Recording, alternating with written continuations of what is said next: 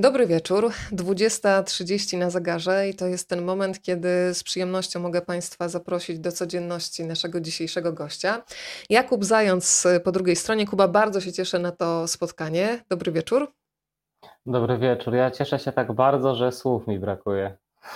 Słuchaj, to się cieszymy razem. Ustaliliśmy też, zanim rozpoczęliśmy, że się oboje też stresujemy i to jest normalne i ja nawet uważam, że należy to wypuścić. Powiedzieliśmy wprost, tak, stresujemy się. I jak już wypuściliśmy strach i stres, to się robi miejsce na radość spotkania. E, zawsze to powtarzam, więc e, czujmy się jak u siebie w domu, bo faktycznie jesteśmy, Państwo do nas będą dołączać e, i to jest też dobry moment, żeby podzielić się tym spotkaniem. Kuba, też to możesz zrobić u siebie. Jeżeli Państwo chcą śledzić tę rozmowę i zaprosić do niej swoich przyjaciół i znajomych, to nic prostszego.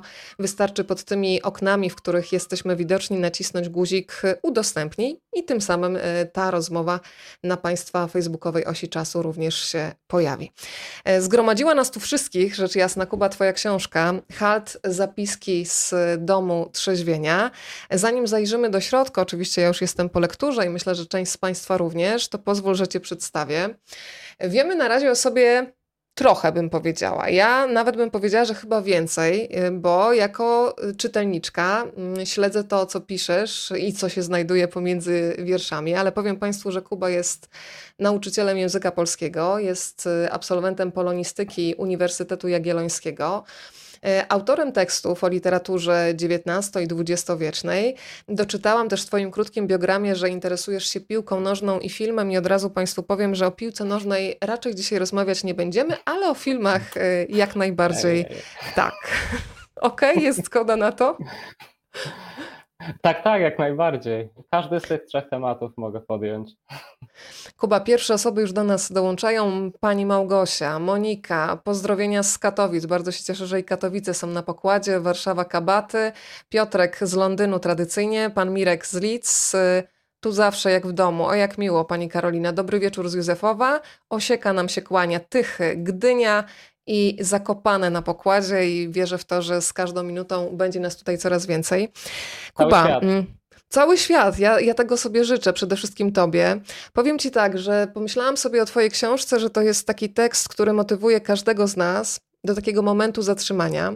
I warto sobie pomyśleć, ile spotkań zaplanowaliśmy zawodowych w tym tygodniu i czy wśród tego kalendarza i grafika jest też taki moment na spotkanie z samym sobą. Czy ty się ze mną zgodzisz, że to jest książka tak naprawdę okej, okay, o alkoholizmie, o trzeźwieniu, ale przede wszystkim o różnych emocjach, od których uciekamy? Zdecydowanie tak, zgadzam się. I od razu może nie wiem, czy wchodzić w taką dłuższą narrację, bo to pytanie no można proszę, rozwi- to jest twój wieczór. By, można go rozwinąć, naprawdę. E, bo ona otwiera kilka zagadnień przynajmniej.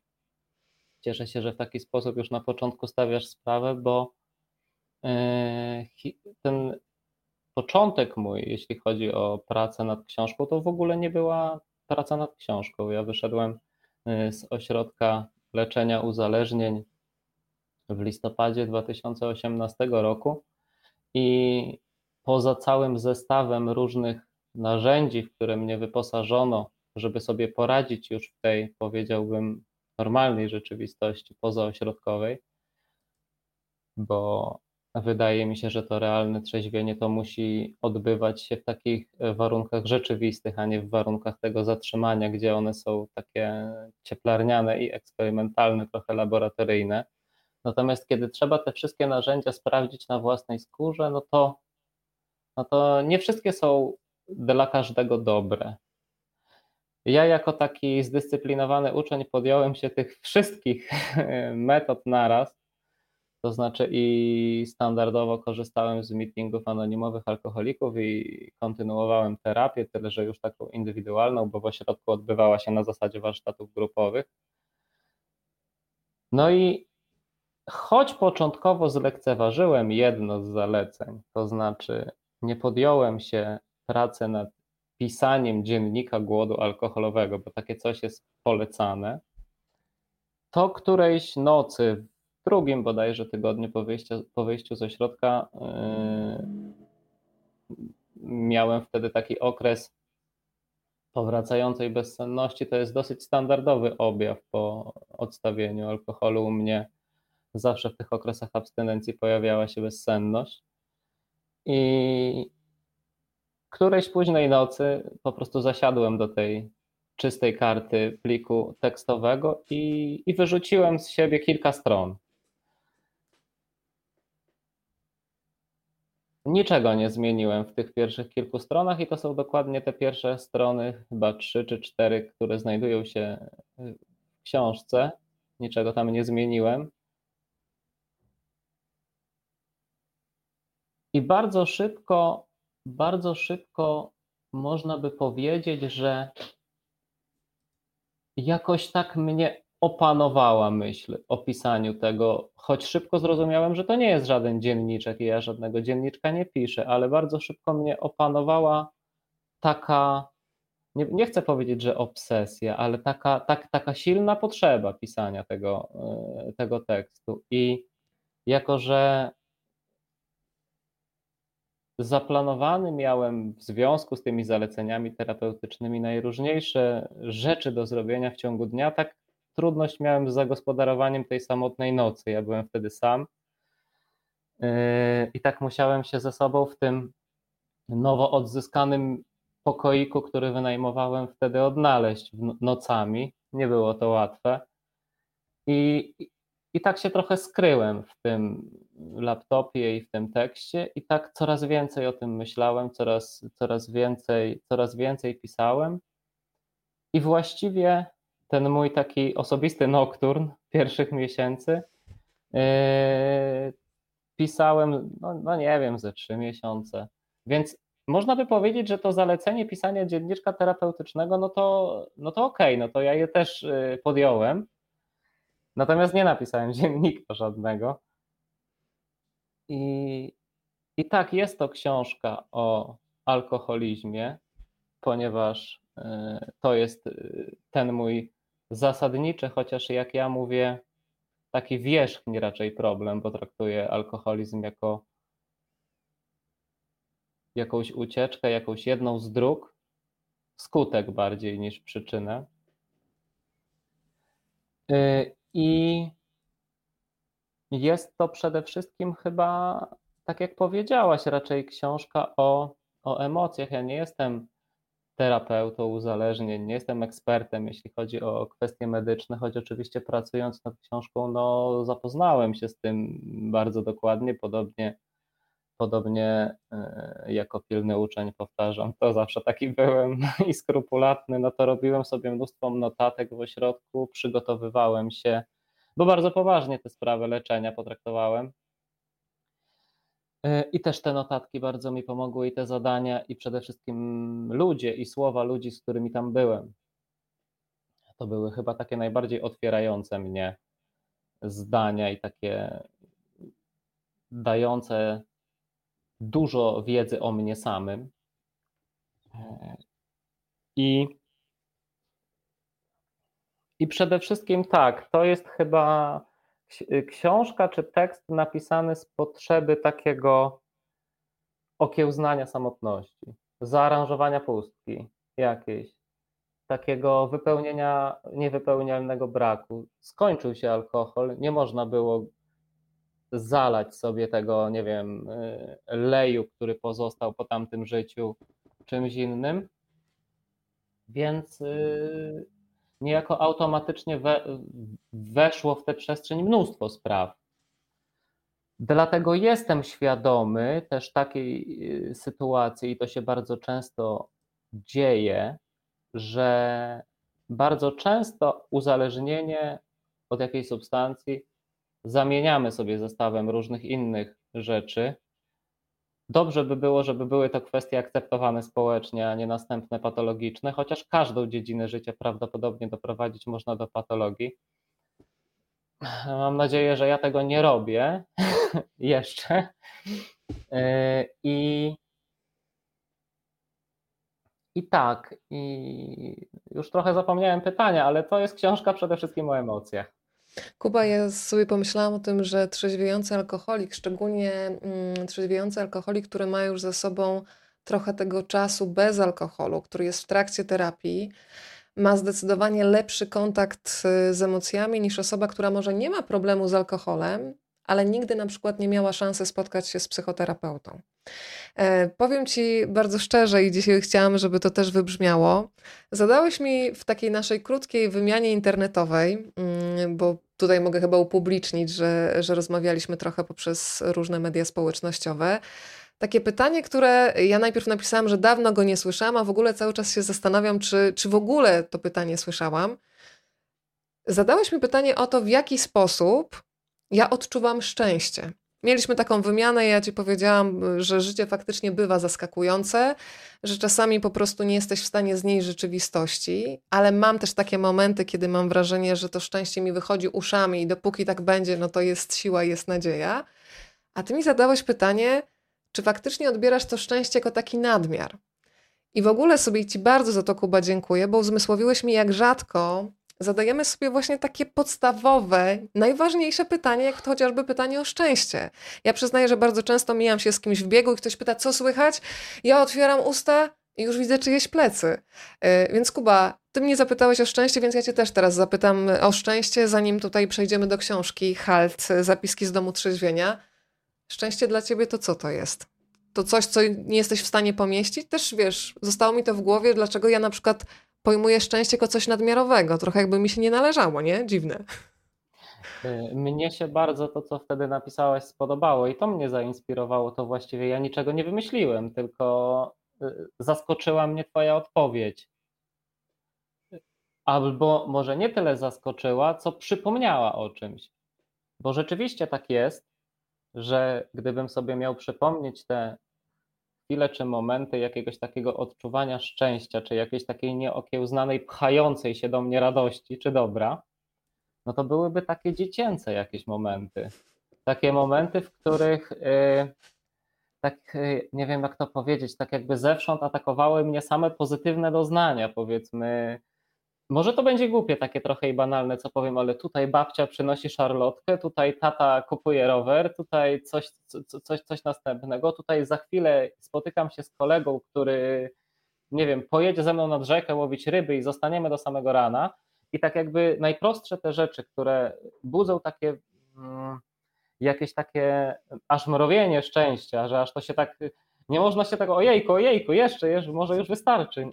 I, I tak zachłannie chcemy to, i tak zachłannie chcemy to łapać. I przypomniałem sobie jed, jed, jedną rzecz wtedy, jak yy, no, ja się też muszę do czegoś przyznać, bo ja się podzieliłem tą twoją yy, refleksją, to znaczy yy, tym twoim rozpoznaniem o odczuwaniu szczęścia jako pewnego nadmiaru, naddatku. Mhm, tak. I powiedziałem o tym mojemu najlepszemu przyjacielowi, że jest taka dziewczyna, która tak mówi o szczęściu, że to jest coś takiego. I, I jemu się to też bardzo spodobało. Yy, I zaczęliśmy sobie obaj przypominać te, te momenty szczęścia. I ja mam, przypomniałem sobie taki jeden, taki, taką jedną chwilę. Tu akurat zahaczymy o ten temat, o którym nie chciałaś rozmawiać, a mianowicie ja dosyć długo grałem w piłkę nożną. Yy, w mojej rodzinnej miejscowości. Sprytnie to załatwiłeś, teraz tak, ci nie tak, przerwę. Tak piłka ma w moim życiu dużo wspólnego ze szczęściem i z nieszczęściem.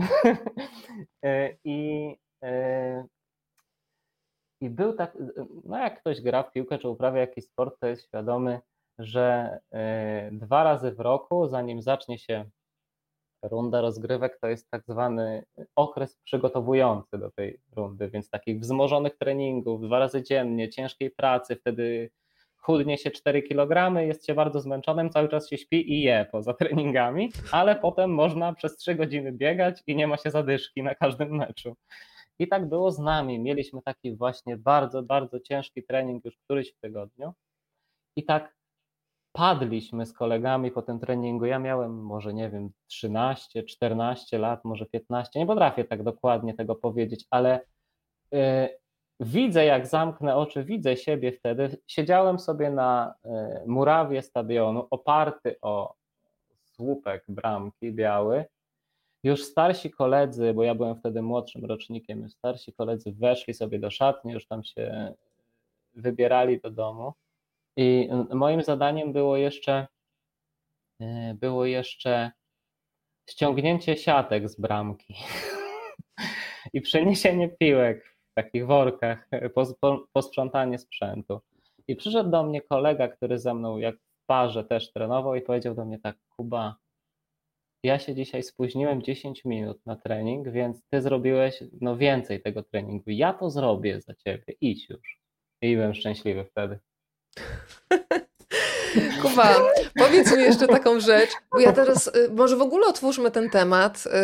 Bardzo jestem ciekawa, może Państwu też nikt do tej pory nie zadał tego pytania, w jaki sposób odczuwacie w taki wręcz fizyczny sposób szczęście? Gdybyście to próbowali ująć w słowa, bo to wbrew pozorom wcale nie jest takie łatwe, bo y, no ja przyznaję, że nie słyszę często takich pytań, więc to jest coś, co mnie zatrzymuje i faktycznie skłania do refleksji. Ja Ci powiem, że mnie nawet trochę zaniepokoiło, dlaczego szczęście jest dla mnie nadmiarem, trochę jakby mi się nie należało. To mnie, wiesz, zaniepokoiło, także też Ci dziękuję za tą refleksję. Ale Kuba, napisałeś też coś bardzo ładnego, że dla ciebie, bo tak yy, przy tej naszej wymianie trochę się złapaliśmy na tym, że jest w tym coś takiego, jak powiedziałeś przed chwilą, dziecięcego. I ty mi powiedziałaś wtedy, że dla ciebie pisanie jest jak zabawa w dom, ja powiedziałam, bo co, no faktycznie, wszystko można wymyślić y, po swojemu, tak jak się chce. I znowu wracamy do takiej dziecięcości, że ta dziecięcość jest no, takim absolutnym zanurzeniem w tu i teraz. Jak sobie wyobrażam, że jestem kosmonautką, jak mam 3 czy 4 lata, to ja nią nie jestem. Za chwilę mogę być, nie wiem, kucharką, reżyserką, kimś innym i ja w 100% w to wierzę. Kiedy odkryłeś, że dla ciebie pisanie to jest właśnie taki... Napisałeś też, że, mm, że pisanie jest dla ciebie takim tworzeniem bezpiecznego schronu. To do ciebie przyszło, kiedy to tak poczułeś w sobie? A jeszcze jedno mogę ci powiedzieć, coś zanim Mów. odpowiem. Że a propos tego yy,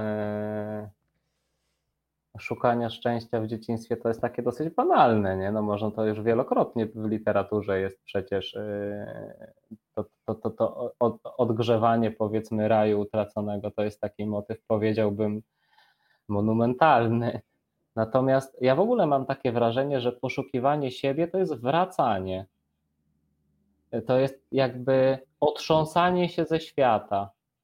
To jest takie zrzucanie tego kurzu z ramion, słów, y, bodźców różnych, tego całego takiego zgiełku. Poszukiwanie siebie to, jest, to nie jest parcie do przodu. To jest odgruzowanie się ze świata, który nas przywalił, zaatakował, chciałbym kiedyś pójść do kogoś i nie móc do niego zadzwonić na przykład, tylko musiałbym sprawdzić, tak jak w dzieciństwie, czy rower stoi pod domem, to znaczy, że ktoś jest y, w domu i mogę z nim porozmawiać. Taki, taki, tacy jesteśmy prze... Nie chcę tego słowa przebodźcowani używać, bo ono jest takie, ja nie wiem za bardzo, no wiadomo co ono oznacza, ale bardziej bym tacy jesteśmy rozszarpani tacy trochę jesteśmy niespoleni, nie, nie, jakby niekoherentni. I, I tego chyba brakuje, tego scalania. I, I już, no bo jak można odczuć szczęście, jak można w ogóle jakąś emocję zobaczyć w ogóle, tak naprawdę ją y, obejrzeć sobie, jak my jesteśmy w kawałkach. Jak tutaj słyszę, tutaj, tu mam do zrobienia coś, tu, tu, tu coś innego. Musimy i, te, i, ten, i ten ośrodek to on by się każdemu przydał. Żeby się zatrzymać, nie? Żeby ktoś ci zrobił śniadanie, na które ty możesz wstać od, codziennie o tej samej godzinie, żeby ktoś, y, żeby wokół ciebie znajdowali się ludzie, którzy też się potrzebują zatrzymać, którzy też odkrywają siebie, bo, y, bo to tak naprawdę o to chodzi że nie chcę teraz y, wyjść na jakiegoś historyka filozofii, ale to już Sokrates mówił, że prawdę nosimy w sobie i że trzeba ją wyciągnąć tylko z siebie, prawda? Że ta odpowiedź jest cały czas, tylko my szukamy jej na zewnątrz, nie wiadomo czemu. I zamiast sobie popatrzeć w lusterko, a najlepiej odbi y, odbijając się w ludziach, którzy no tego samego szukają. Bo dobrze jest pomagać sobie, yy, pomagając innym trochę, to znaczy tak odbijając też te potrzeby swoje w innych. Powiem Ci, Kuba, że teraz czasami tak mam, że różne książki w mojej głowie ze sobą rozmawiają i teraz, kiedy mówiłeś o tej dziecięcości, o tym powrocie i o tym, że y, szczęście jest właśnie powrotem do pewnego etapu, y, czytałam ostatnio książkę Przyjaciel. Y, niezwykła opowieść, trochę opowieść o miłości i relacji z czworonogiem, ale też oczywiście opowieść o pisaniu, też opowieść o utracie, o tajemnicy śmierci. Ale tam jest taki moment, kiedy ta główna bohaterka patrzy na swego psa, która, którego przejęła po śmierci swojego przyjaciela, więc zna już go tylko jako tego dorosłego czworonoga i ma w sobie taki brak i taki żal, że nie zna tego, tego psa jeszcze ze szczenięcych lat i mówi dokładnie w ten sam sposób, że czasami jej tak brakuje, że poznajemy tych ludzi, z którymi się wiążemy, potem z dorosłymi ludźmi, wchodzimy w relacje, że jest w tym jakiś taki brak, że tak strasznie chcielibyśmy ich poznać jako dzieci, w takiej właśnie esencji, mhm. w takiej najczystszej, otwartej postaci, więc jakoś mi się tutaj e, ten wątek teraz otworzył w głowie. Państwo już też piszą e, o swoim odbiorze szczęścia. O, jak się cieszę. Agnieszka napisała, że wpadła tu przypadkowo, ale się zatrzymała. Aga, zostań z nami, rozgość się i się czuj jak u siebie w domu. Kuba, e, to ja zacznę od fragmentu Twojej książki, który nas trochę wprowadzi w rzeczywistość. Y, to jest książka, która powstała po Twoim wyjściu z ośrodka odwykowego. Tak jak napisałeś, dostałeś takie zalecenie, żeby pisać taki dziennik emocji, dziennik uczuć, ale jednocześnie też y, wśród tych zaleceń dla osób uzależnionych jest to, żeby za dużo jednak nie myśleć i nie mówić o alkoholu. Więc tutaj y, mamy takie dwa bieguny, ale piszesz tak. Teraz, kiedy wcielamy swoją prywatną, suchą odyseję w życie poza ośrodkiem, zdajemy sobie sprawę, że nasze umysły i emocje uleczone zostały przez słowa. Być może, posługując się nimi teraz, Staram się tamto leczenie przedłużyć, rozciągnąć na okres poodwykowej rekonwalescencji i zwielokrotnić ten październikowy miesiąc oderwania od świata. A może za pośrednictwem słów pragnę ponownie odnaleźć w nich zestawione ze sobą czas i miejsce.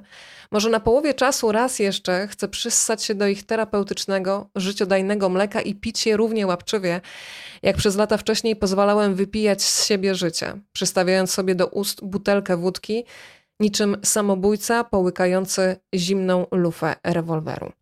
To uruchommy taką wirtualną oś czasu, Kuba, i wróćmy, zdaję sobie sprawę z, do trudnego momentu w Twoim życiu i też się umówmy, Kuba, że jeżeli będę zadawać jakieś pytania, które otwierają coś, czego nie chcesz otwierać, to od razu mi mów.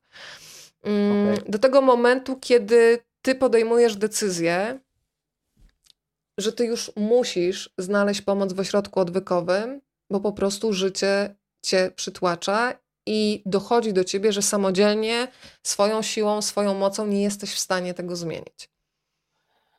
Odpowiedź na to pytanie jest trochę dramatyczna, ale mogę jej udzielić.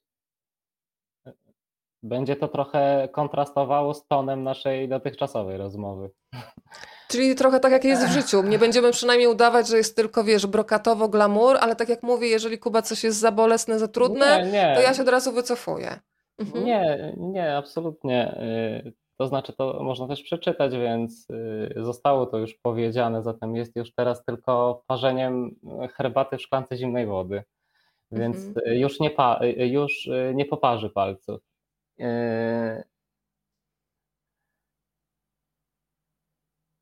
W sierpniu 2017 roku w sierpniu 2017 roku napisałem do mojego młodszego brata y, SMS-owy testament i y, postanowiłem przestać żyć. Natomiast dzięki jego szybkiej reakcji zostałem odeskortowany do szpitala psychiatrycznego, gdzie spędziłem pięć albo sześć dni, już tak dokładnie tego nie pamiętam. No i byłem przekonany, że to jest takie doświadczenie, które, y, że to jest takie doświadczenie, które każe mi zastanowić się nad tym, czy sposób, y, w jaki używam alkoholu i czy łączenie go akurat z takimi, a nie innymi substancjami jest y, sensowne. Natomiast nie wróciłem jeszcze dobrze do domu i wróciłem do niego już pijany, więc e, nie był to wystarczający moment. Także wielokrotnie mówi się o tym, że alkoholik musi zobaczyć to swoje dno, albo najlepiej przywalić o nie dosyć mocno głową, i wtedy następuje to takie zatrzymanie, powiedzmy, albo takie rozpoznanie tego, tego swojego problemu. Ono na poziomie racjonalności oczywiście nastąpiło we mnie w tamtym momencie, no bo nie oszukujmy się, większość ludzi, którzy są uzależnieni, zdają sobie sprawę ze swojego problemu. Można by powiedzieć, że ja zainteresowałem się, jeśli tak mogę teraz powiedzieć, yy, po prostu tym swoim kłopotem dosyć wcześnie, bo wydaje mi się, że około 2007 czy 2008 roku wykazywałem już wszelkie, że tak powiem, symptomy tej yy, choroby, jeśli traktować alkoholizm w ten sposób. I mm, natomiast czym innym, ja często powtarzam takie zdanie, że nie wiem, czy tak jest wszystkimi i czy na tym polega to uzależnienie. Moim zdaniem jest to choroba emocji, nie radzenia sobie z nimi. Dla mnie gram emocji jest cięższy niż tony refleksji i nie wiadomo czego. I bez względu na to, w jakim, jak ktoś jest, nie wiem, obeznany z tym problemem, wykształcony, to obliczu napadającego go strachu, takiego przez duże sy, to nie, nie myśli wtedy. I, no ale to nie był ten moment, że tak powiem, mój moment otrzeźwienia. Kilka miesięcy później zamknąłem się, zmieniłem mieszkanie, zamknąłem się, zamknąłem się w pokoju, wyposażyłem się w bardzo duży zapas alkoholu, no i w taki sposób postanowiłem, trochę jak czyniąc jakieś takie trochę może głupie porównanie, jak y, Nicolas Cage zostawić Las Vegas. Postanowiłem wszystko zostawić, zmienić mieszkanie, wyjechać. Nikomu nie mówiłem, gdzie jestem, kupiłem sobie mnóstwo alkoholu i tak siedziałem z miesiąc w tym mieszkaniu. A wtedy dotarło do mnie. Ja nie chcę z tymi wszystkimi historiami, łatwo sobie wyobrazić, jak taki miesiąc zamknięty w pokoju wygląda.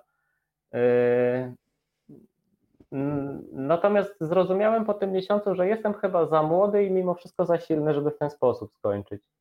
Więc, yy, więc u mnie też bardzo szybko następowało to tak zwane nasycenie alkoholem. To znaczy, ja nie byłem w stanie pić dłużej niż 11-12 dni cały czas w sensie, więc yy, nie doprowadzałem się do takiego stanu krańcowego wyczerpania, powiedziałbym, tylko jakoś yy, potrafiłem się bronić. Wydaje mi się, że też ta moja taka sportowa natura od najmłodszych lat dała jakby trzymała mnie w takim e, jakimś takim zdrowiu w miarę. I, yy, i to nie był też ten, i to nie był też ten moment.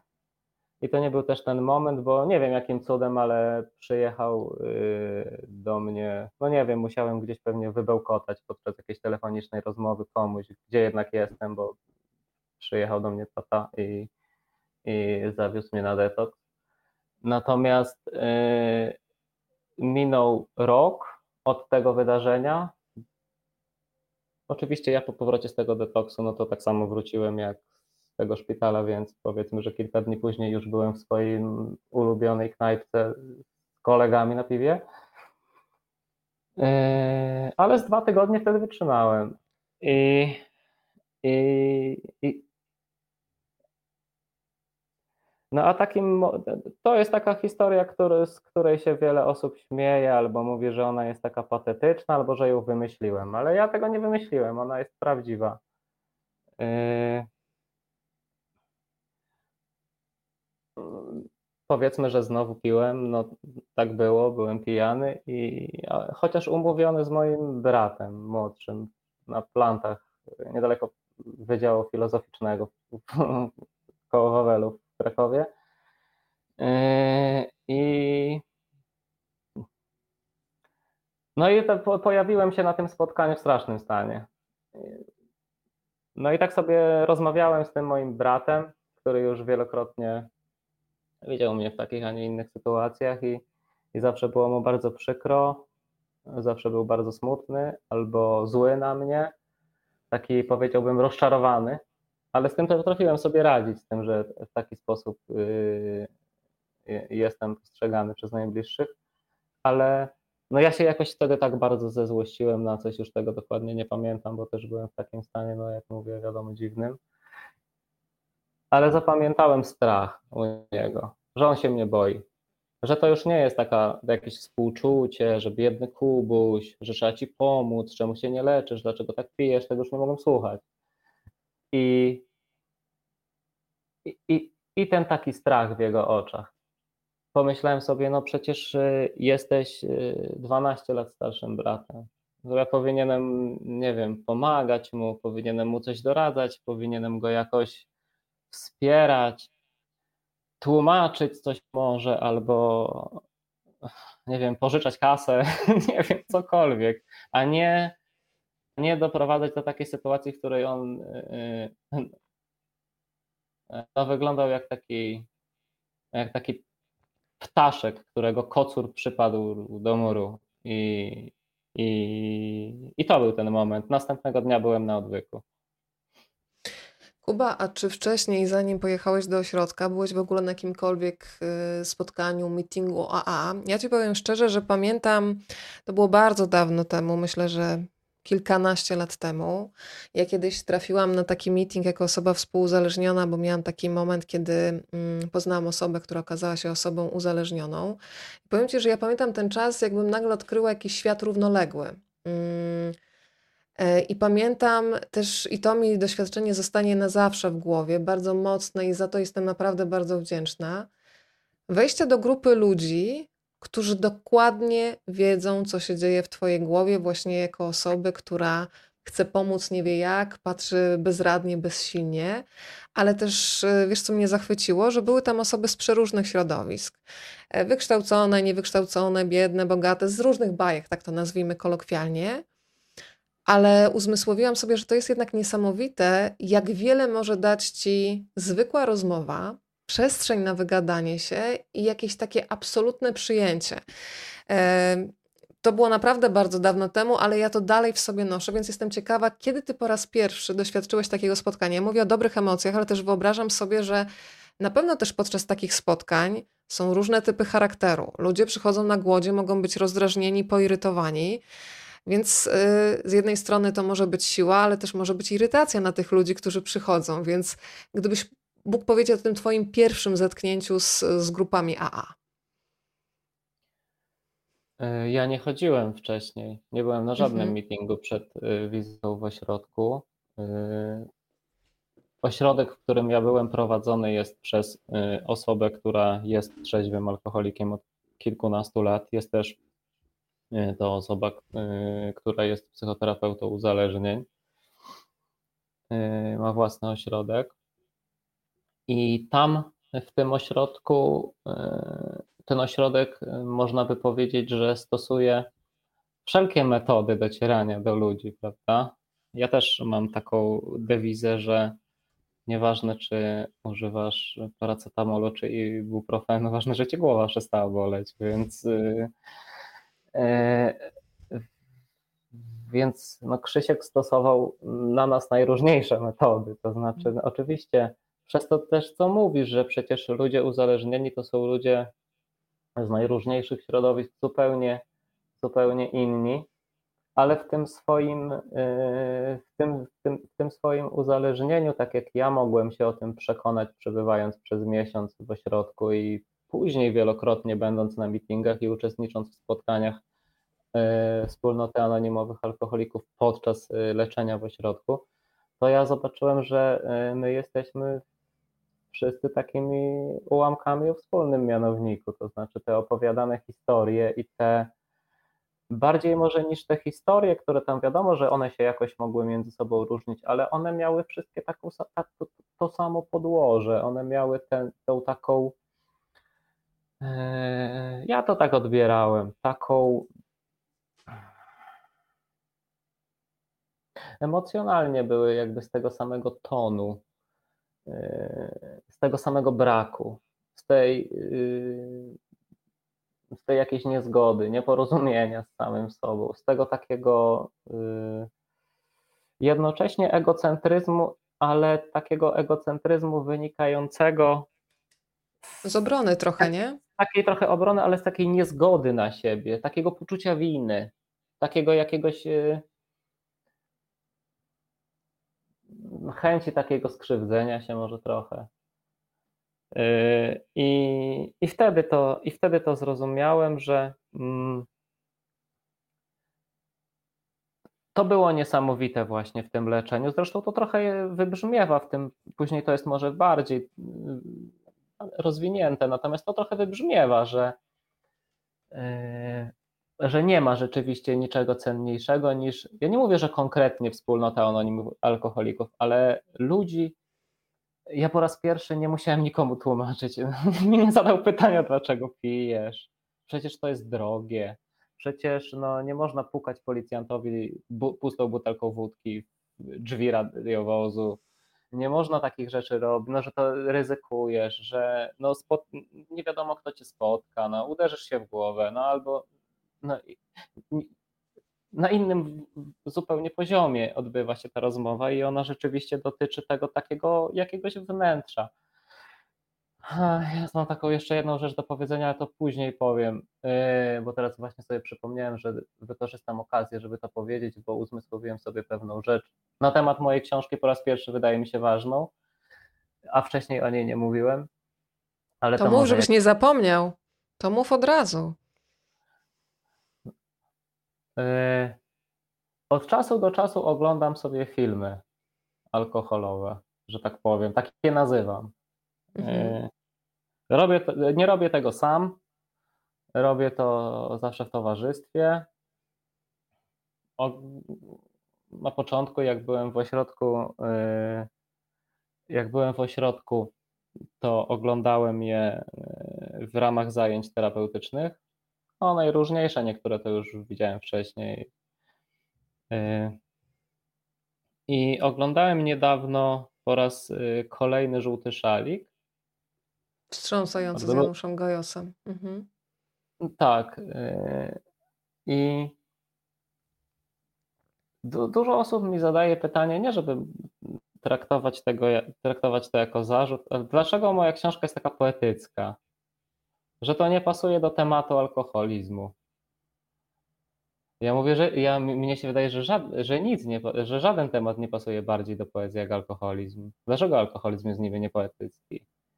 Że alkoholizm wynika ze skrajnych emocji, z nieradzenia sobie z nimi, z, z, z niemożnością, jest związany z samotnością, jest związany z, niemożli, z niemożnością wypowiedzenia się. Nadwrażliwością no to, to mam, też. No to dlaczego poezja do niego niby nie pasuje? Idealnie do niego pasuje. nie, nie pierwszy chyba robię to w sposób poetycki. Wydaje mi się, że Jerzy Pilch czy robił to wcześniej. Też chyba taki podobny trochę sposób, e, w sensie e, język, prawda? No bo, no bo można powiedzieć topornie i chamsko, prawda? Ale ja nie mówię o piciu w mojej książce. Ja mówię o niepiciu.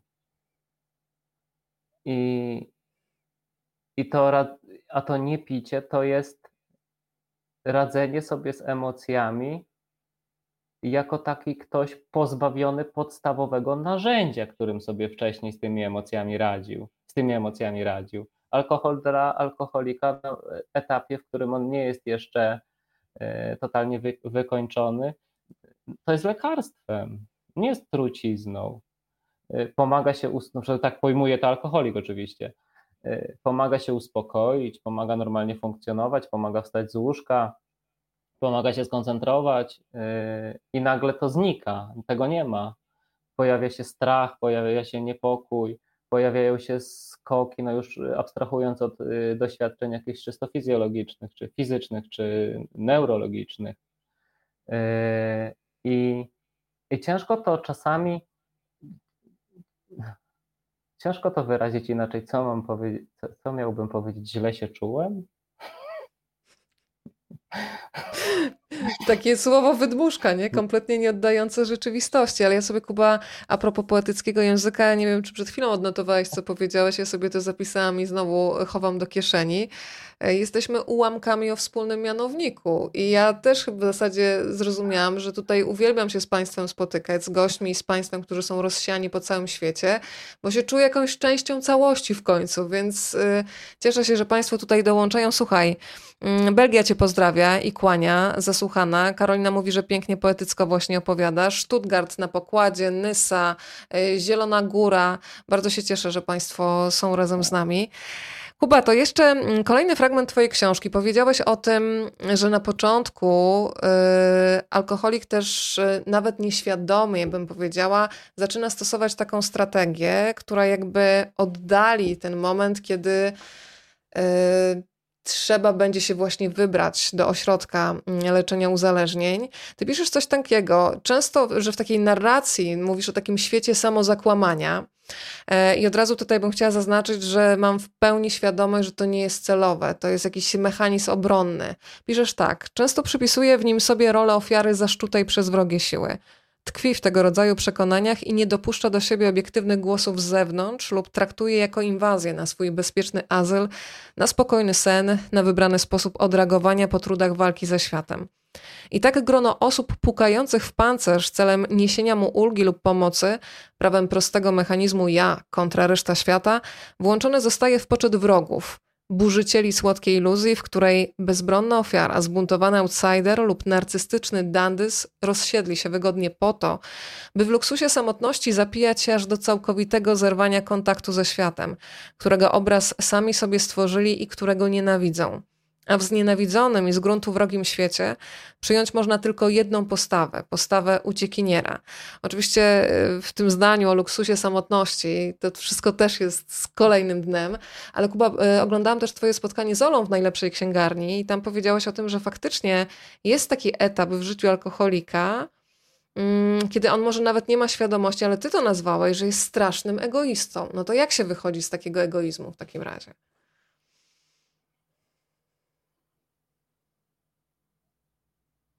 No kiedy sobie chociażby zobaczy tych ludzi e, funkcjonujących i radzących sobie z tym samym problemem na takiej terapii, prawda?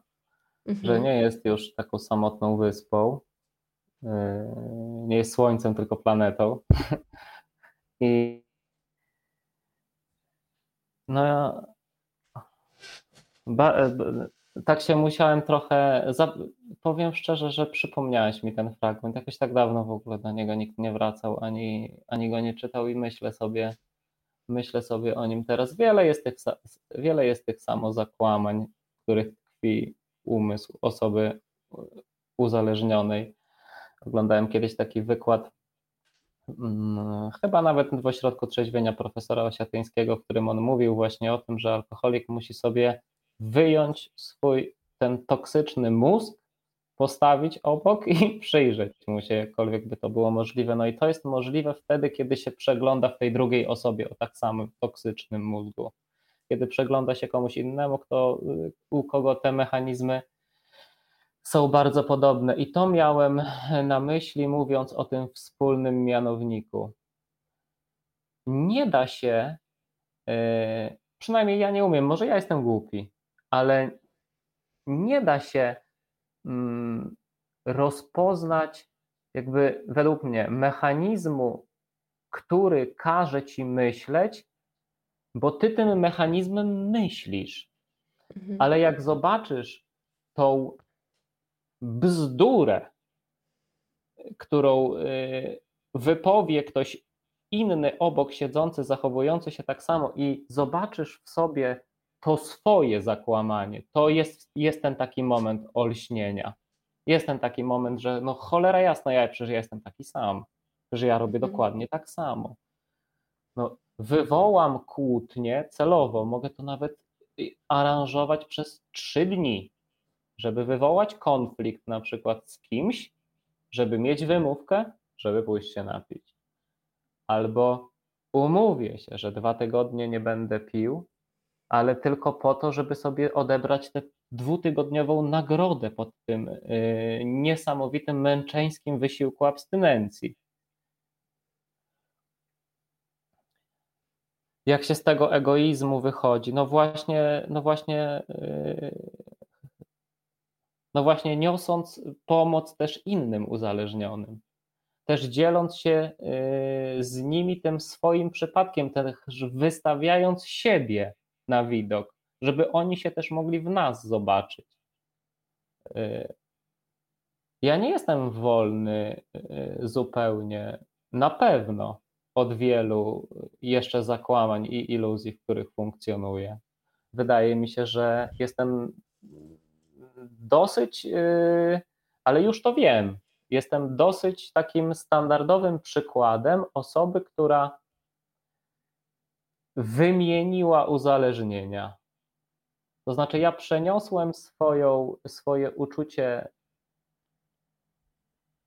jakiejś takiej może pustki yy, czy samotności do realizowania się w, w przestrzeniach po prostu akceptowanych społecznie albo prestiżowych. Yy, uprawiam dużo sportu, jestem dobrze zorganizowany, zacząłem pisać. Natomiast widzę, jak źle na mnie działa sytuacja, w której zaczyna mi tego brakować. Czyli na przykład zaniedbam coś przez kilka dni, yy, czegoś nie zrobię, czegoś w, tym, w tej swojej rutynie nie wypełnię. Czasami, czasami już nawet sobie tak, czasami się tak już nawet testuję, to znaczy celowo na przykład coś zaniedbuję, celowo się gdzieś spóźnię, celowo czegoś nie zrobię żeby sprawdzić, czy stanie się coś złego. I ja jestem na tym, to mi powiedział ten Krzysiek, od którego y, wychodziłem z ośrodka, który zresztą na pewno nas ogląda, bo zawsze ze mną jest albo na spotkaniu, albo przyjeżdża. Był u mnie ze mną y, w najlepszej księgarni, co było y, świetne. On też jest spod Krakowa. I Y, on mi to powiedział, ja to sobie zapamiętałem. Kilka tygodni, jak y, po wyjściu z ośrodka, no, rozmawiałem z nim często, dużo razy. Kilka tygodni też po wyjściu byłem tam, uczestniczyłem jeszcze w meetingach, które się odbywały w ośrodku, że ja będę tak po trzech, czterech latach dopiero trzeźwy, tak mniej więcej, tak on tak mi to zdiagnozował. No to tak mi się, ja mam trzy i pół roku i razy drzwi i, I rzeczywiście tak jest, że jestem na tym etapie, że już wiem, już to wiem, że zastąpiłem sobie y, ten mój brak czym innym, ale nie jestem już w tym taki impulsywny i łapczywy. Już nie jestem taki w tym, y, już nie jestem taki poukładany, już nie jestem taki pedantyczny, już nie muszę mieć tego wszystkiego aż tak ustrukturyzowanego, jak jeszcze, nie wiem, rok czy dwa lata temu. Yy, I, i, i wydaje mi się, że, że tak wy, wyłączam się, tak się wysuwam z tej rutyny powoli, że tak potrafię troszeczkę właśnie świadomiej, jeszcze trzeźwiej trochę na to patrzeć. Widzę te pułapki. Kuba, Państwo wymieniają też filmy, jak to stworzyłeś tę kategorię filmy alkoholowe. Pani Małgosia wymienia Pętle pod Mocnym Aniołem, pod Wulkanem, Żółty Szalik e, na Rauszu. E, Tylko strach z główną rolą Anny Dymnej, pani Mariola, Zabawa, Zabawa, Narodziny Gwiazdy, Powrót do tamtych dni. Ty wspomniałeś mi dzisiaj jeszcze, wymienialiśmy się, e, napisałeś o Korkociągu. Ja tego filmu nie widziałam. Mm, to jest ten film, który w tobie najbardziej siedzi?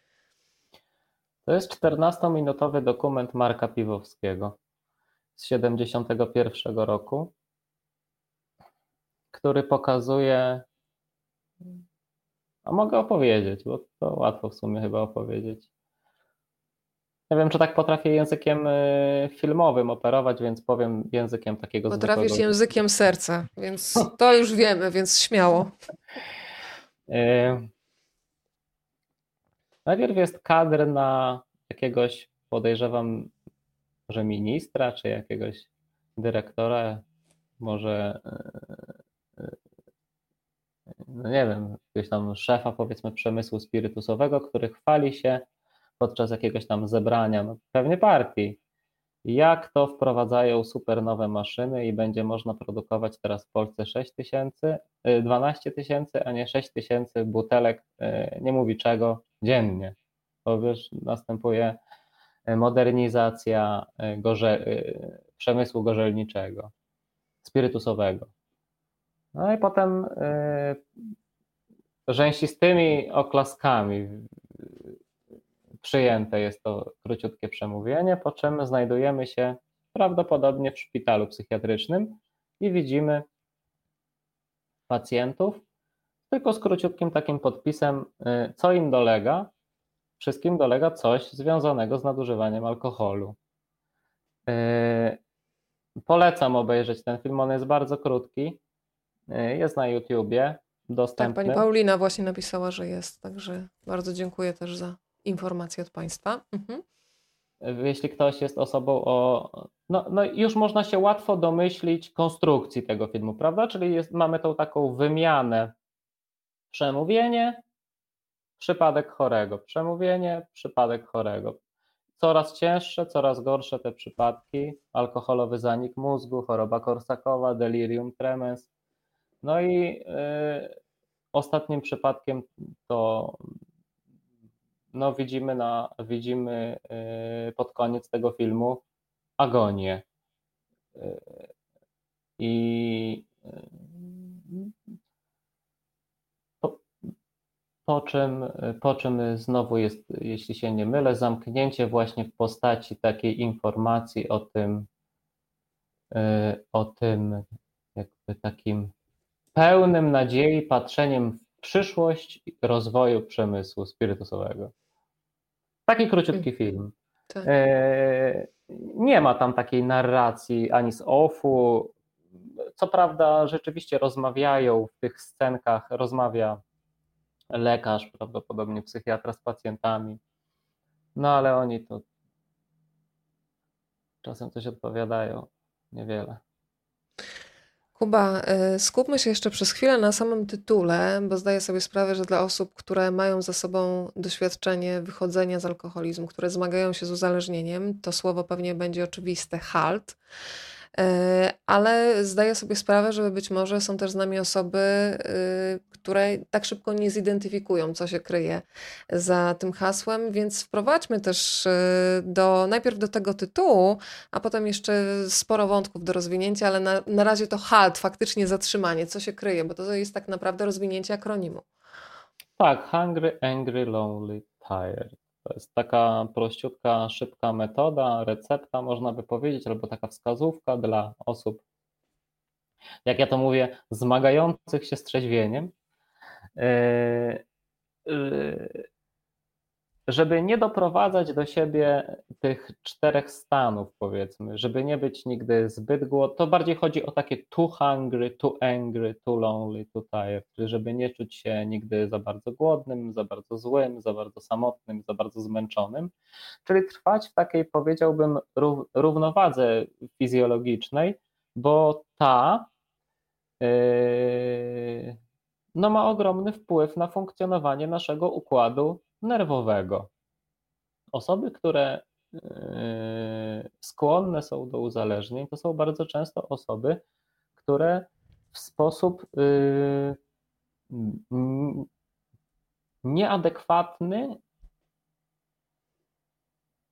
nieadekwatnie silny odczuwają emocje w sposób skrajny albo e, popadają w stany euforii albo w takiego to, totalnego przygnębienia. I, I to są takie stany skokowe, to znaczy może ten stan euforii nastąpić o 7.40 rano, a stan totalnego przygnębienia o 15.10.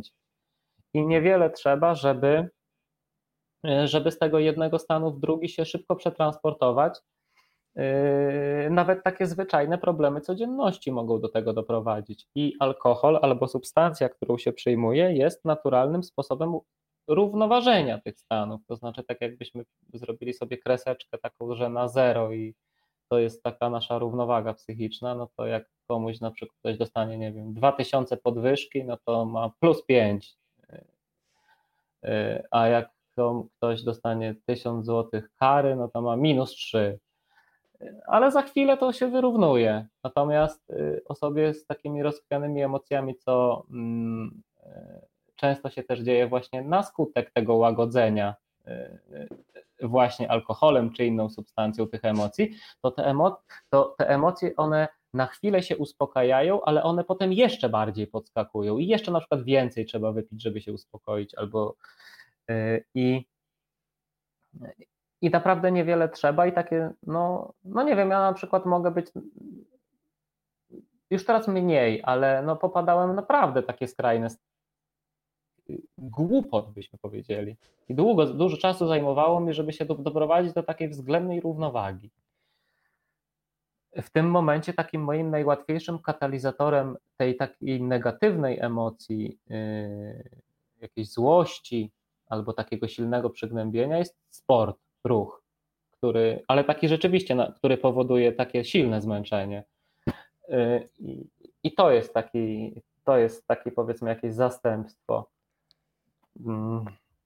Kuba, a jak jest y, z czymś takim, bo piszesz w takich bezwzględnych, bezwzględnych statystykach, przyznaję, że trzeba mieć naprawdę siłę woli, mm, konsekwencje w momencie, kiedy słyszysz wchodząc do ośrodka, że tak naprawdę być może jedna albo dwie na dziesięć osób, które tam przychodzą, wytrwa w trzeźwości, no to co jest coś takiego, co powiem ci, może podciąć skrzydła. Jakie było Twoje nastawienie? Bo kiedy rozmawialiście w ośrodku leczenia uzależnień, ta informacja też się pojawia. Czy to działa tak. na osoby, które są w środku właśnie motywująco czy demotywująco? E, bo to pokazuje skalę, że ten ogromny trud, który myślę, że każdy intencjonalnie chce włożyć, nie dla wszystkich skończy się happy endem. Jak ty zareagowałeś, kiedy dotarły do ciebie te liczby, no bardzo bym powiedziała brutalne w tej sytuacji, w której człowiek trafia, no i marzy o tym lepszym życiu, jak piszesz o takiej pogodnej codzienności. To są zwykłe marzenia, a tak dalekie. Ja jestem bardzo rywalizacyjny, więc podjąłem wyzwanie, ale coś, coś e, innego, coś innego u mnie zadziałało. Wydaje mi się, że zadziałała tym ośrodku taka moja najgłębsza natura. To znaczy, yy, ja kiedy studiowałem yy, polonistykę na UJ-cie, to byłem zafascynowany tym przedmiotem. I chciałem robić doktorat. Zresztą yy, byłem dwa lata na literaturoznawstwie, na studiach doktoranckich, czy tam dwa z hakiem no ale jakoś tam się zniechęciłem do tego. I przez bardzo długi czas, chociaż czytałem różne książki, no nawet tak bym powiedział taśmowo, bardzo dużo, jakby straciłem z oczu jakieś takie zainteresowanie w ogóle czymkolwiek. To picie wyparło wszystkie inne rzeczy, którymi się zajmowałem, stało się priorytetowe, stało się najważniejsze i tak jakby wyparło wszystko inne, co robiłem, a przecież robiłem wiele rzeczy y, ciekawych i takich y, też absorbujących, bardzo zajmujących. Ja się w ośrodku uzależnień przede wszystkim zainteresowałem tym tematem. Wreszcie byłem czysty, taki uspokoiłem się. Dostałem co prawda tą całą farmakologię, tak jakby wy, wy, wyszedł ze mnie ten alkohol w, tej taki, w tym takim swoim pierwszym posiewie jakimś. Wyleciało to ze mnie fizjologicznie. I ja byłem gotowy na przyjęcie tych treści. Ja się tym po prostu zafascynowałem, że to tak działa, że tak to było ze mną. Jakimiś rewelacjami okazywały się dla mnie proste rzeczy, którzy, które mówili i terapeuci, i inni ludzie, Y, uzależnienie. Chciałem to zgłębiać, chciałem to poznać. I ja się tak tym mm, no, zafascynowałem, ale nie odpowiedziałem jeszcze na to poprzednie Twoje pytanie, bo tak się trochę zapętliłem. Po, y, ale Wiem, że jestem trochę chaotyczny, ale to wynika ze stresu. Słuchaj, ale to jest rozmowa, która meandruje i my tutaj w te wszystkie ścieżki za tobą podążamy, także spokojnie. Jak wiesz, jesteśmy jest... na kawie, to wiesz, też się nikt nie umawia, wiesz, na jakiś rozwój scenariusza, tylko wszystko się dzieje na żywo, także spokojnie. Jak pytałaś o te me mechanizmy samozakłamania, tak. i nie, nie o mechanizmy, o egoizm. Mhm, bo o, sam to powiedziałeś, mi... to mnie nawet zaskoczyło, że tak mocno powiedziałeś, że alkoholik jest strasznym egoistą. Więc tak, stąd tak, to moje cierpi, pytanie. Najbardziej cierpi ze wszystkich. Jest taki strasznie biedny. Tak musi teraz, musi tak pić, musi się tak ukarać, bo ten świat jest taki zły wokół niego. I tak wszyscy są przeciwko niemu. I dlatego tak pije. I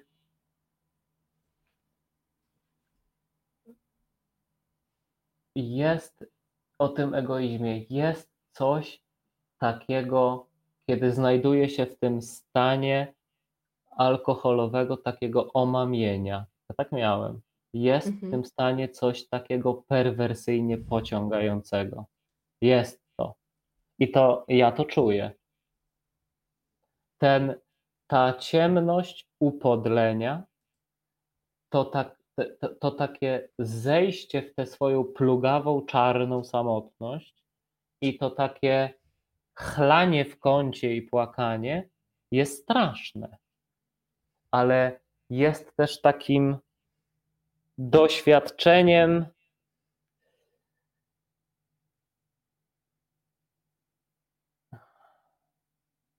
nie wiem jak to powiedzieć, jakimś takim demonicznie pociągającym. Mhm. Jest też to fascynujące. Zło jest fascynujące. Albo ja jestem psychopatą.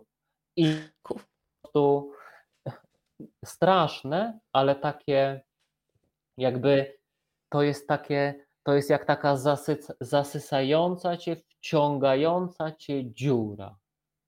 I ty jakby idziesz tam, idziesz tam, oddajesz się temu, bo tam jesteś sama, tylko ty, jesteś, jesteś, tak, jesteś takim plugawym królem.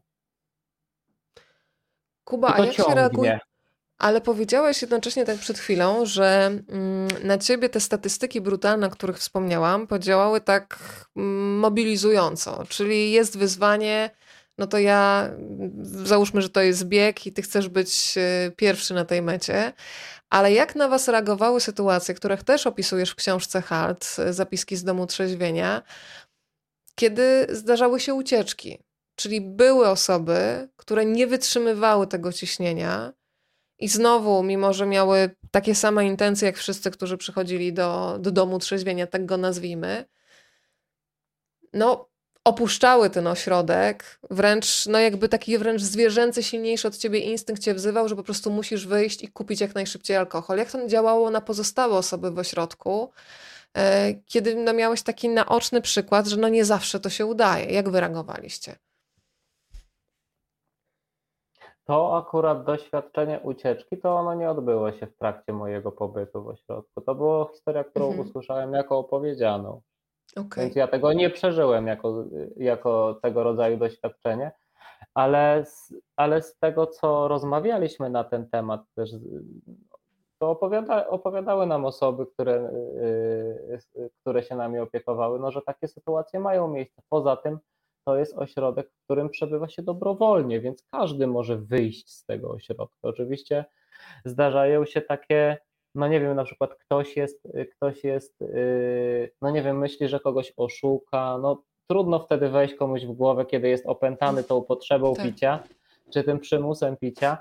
Natomiast wydaje się to totalnie właśnie z punktu widzenia racjonalności bez sensu, ponieważ ta osoba może najzwyczajniej w świecie po prostu spakować swoje rzeczy i wyjść za drzwi i nie musi robić takich, yy, yy, takich rzeczy, ale może właśnie, nie wiem, żeby się skryć, żeby to zrobić ukradkiem, że może się nie wyda, może uda mi się wyskoczyć, wypić, wrócę i nikt się nie zorientuje. No to tak to nie, nie da się chyba. Tak Chyba, się nie udało. Mm, w tej twojej książce, tak jak powiedzieliśmy, jest sporo poezji, e, ale jest też taka proza życia i przyznam szczerze, że nigdy nie myślałam o piciu alkoholu w takim kontekście przyjmowania naprawdę nadmiarowej ilości kalorii. Ty to wszystko rozrysowujesz i piszesz zresztą też, że każdy z nas wyszedł z haltu cięższy o kilka nadprogramowych kilogramów, gdyż przechodzenie na dietę jest przez pierwsze pół roku abstynencji surowo wzbronione. O tym, że silna wola nie istnieje, przypominano nam co najmniej kilka razy dziennie, podkreślając, że zaniedbanie uczucia głodu może przynieść niepożądane skutki w postaci zapicia. I kiedy powiedziałam o tym, że wręcz rozrysowujesz, no to yy, niech Państwo posłuchają. Dość powiedzieć, że ćwiartka wódki ma około 500 kilokalorii, a przecież nigdy nie poprzestawaliśmy na jednej. Ja sam spożywając swoją średnią dobową porcję alkoholu, 4 ćwiartki i 6 piw, dostarczałem organizmowi 3,5 tysiąca toksycznych kilokalorii, przy moim całkowitym dziennym zapotrzebowaniu na energię dokładnie o połowę mniejszym. Opuchnięty i otulony tłuszczem trzewnym, ruchem małego balonu rzucanego ślamazarnie na niewielką odległość, przelewałem się z łóżka do pracy i z pracy do łóżka. Tę kaloryczną dziurę najłatwiej zasypać słodyczami, produktami stworzonymi na bazie tych samych makroelementów co piwo, wódka czy wino. To był najłatwiejszy substytut, to też słodycze w postaci ciastek, ciast pieczonych na miejscu, cukierków i czekolad. Dostępne były w placówce zawsze i bardzo szybko trzeba było uzupełniać ich zapas. Niedobór wystarczającej ilości prostych cukrów od razu odbijał się na naszym samopoczuciu. To jest też konkret, y, o którym pewnie tak na co dzień się nie myśli, ale powiedz Kuba, jak ty funkcjonowałeś jeszcze w tych czasach, mrocznych czasach w pracy? Byłeś nauczycielem. Y, najbardziej mnie interesuje pracodawca, bo nie raz, nie dwa, funkcjonując w różnych środowiskach, e, w środowisku dziennikarskim problem alkoholizmu też nie jest niczym nowym. No, spotykałam się z taką bezsilnością wśród wielu szefów, czyli bardzo długo w wielu miejscach trwało udawanie, udawanie, że ktoś na przykład ma problem z alkoholem, ale też pomyślałam sobie, że bardzo brakuje w dużych korporacjach jakichś takich mechanizmów i standardów postępowania, żeby ktoś ci podał wędkę, Właśnie może nie, żeby odwracał oczy, może nawet, żeby postawił ktoś sprawę na ostrzu noża, że albo, albo, tak, żeby zmobilizować, bo powiedziałeś o tym, że czasami się trzeba odbić od dna, więc zastanawiam się, jak reagowało Twoje środowisko pracy. Ja tak jak w wszystkich właściwie yy, dziedzinach yy, funkcjonowania w piciu, też byłem bardzo metodyczny. To znaczy, Specyfika pracy, specyfika w szko- pracy w szkole polega na tym, że nie przebywa się tam specjalnie długo. Więc. Yy... No ale ile godzin dziennie miałeś wtedy? Tak mniej więcej od 8 do 13, 14, czasem trochę dłużej. Mm -hmm. Więc jeśli ja sobie w ciągu tygodnia yy, dawkowałem alkohol w takim porcjach, które utrzymywały mnie we względnej równowadze, to byłem w stanie normalnie funkcjonować. Nawet opisuję dokładnie te moje przystanki i te momenty i te nawet miejsca, w których ten alkohol spożywałem. Natomiast wiadomo, że bywały takie dni, w których to się wyrywało czy wymykało spod kontroli. Natomiast te moje yy, eskalacja tego picia następowała później. Przede wszystkim yy, jest bestią przewrotną. Ja doskonale wiedziałem, że muszę mieć pracę, no bo jakbym nie miał pracy, bym nie miał pieniędzy, jakbym nie miał pieniędzy, to bym nie miał picia. Więc potrafiłem y, funkcjonować tak, żeby pracy nie stracić. Natomiast oczywiście było to zauważalne. Kilka razy zwrócono mi, no, no nie jest to nic przyjemnego, no to wstydzę się tego do dzisiaj. Kilka razy zwróciła mi uwagę uczennica, taka, która, no powiedzmy, że e, no, była takim moim oczkiem w głowie, taką najlepszą uczennicą, którą miałem wtedy i ona mi powiedziała, że no może by pan sobie dzisiaj zrobił wolne. E, stało się to chyba w momencie, w którym zacząłem prowadzić tę samą lekcję co wczoraj. I e, no i kiedy nastąpił ten dzień, o którym już mówiłem, tak żeby w ten sposób odpowiedzieć może, jak to wyglądało w pracy, no to ten dzień z moim bratem, no to ja niezwłocznie zadzwoniłem do ówczesnej pani dyrektor, no i powiedziałem, że przez najbliższy miesiąc albo i trochę dłużej nie będzie mnie w pracy, no, no i powiedziała, no, że no, całe szczęście wreszcie.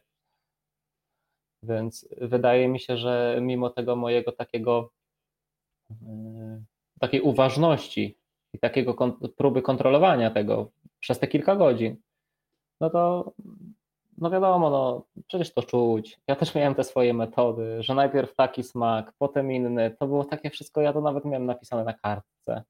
Co po czym, żeby nie było tego czuć, to najpierw czysta, potem cytrynówka, na koniec wiśniówka, cytrynówki nie czuć i takie sobie wymyślałem głupoty, to było takie głupie, tak jakby mnie, przecież to, no Miałem to jak ten, jak y, opalizowałem tym przecież cały. I, i, i, i to było no, oczywiście dostrzegane. Natomiast. Y, A jak teraz wiele, Kuba zareagował? Wiele, wiele też osób, wiele też osób y, w ogóle nie zorientowało się. Mhm. Były, było kilka osób w pracy, które oczywiście miały świadomość tego Poza tym, no nie oszukujmy się, no, też z ludźmi w, życiu zawodowym wchodzi się też w takie towarzyskie i też takie prywatne kontakty, więc oni to po prostu wiedzieli też z takich relacji prywatnych ze mną. No. Mhm. Moi koledzy, z pra- no, nauczyciele, pozostali koledzy z pracy, no to byli moi koledzy, więc koleżanki, chodziłem z nimi na kawę, więc no, jak one wypijały kawę, a ja cztery piwa, no to w tym samym czasie, no to Kuba, ale tak jak powiedziałeś, Twoja książka może też pomóc innym, jestem o tym przekonana. Mnie zatrzymało takie zdanie, mm, bo znam sporo osób, które no właśnie są na takim etapie, kiedy próbują sobie udowodnić, że to jeszcze nie jest ich problem. Myślę o alkoholizmie. Jest takie zdanie, które no, można potraktować jako lampkę alarmową, dlatego je tutaj na głos przeczytam. Nie picie zaplanowane to nic innego jak planowanie picia, osuszanie gruntu i przygotowanie pola pod uprawę. E, sam pewnie też znasz e, sporo osób, które chcą sobie same udowodnić, że ja przecież potrafię nie pić, nie wiem, tydzień, dwa, trzy, miesiąc. Tylko, że rozumiem, że to jest takie picie, że pewnie ten alkohol się już śni po nocach, bo czekasz do tego momentu, który sobie, nie wiem, ustalasz, a potem już jest tak, jak piszesz, autostrada do piekła.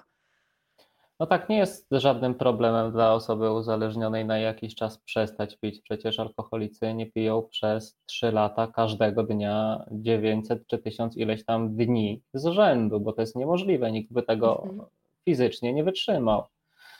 Yy, więc tak zwane przerwy w piciu to są takie przerwy regeneracyjne, to są takie przerwy na podratowanie zdrowia, byśmy powiedzieli, żeby można było pić dalej po jakimś czasie, no, y, że trzeba też właśnie y, przez jakieś te okresy sprawniej trochę funkcjonować. Ze mną to w ogóle było bardzo dziwnie, bo ja potrafiłem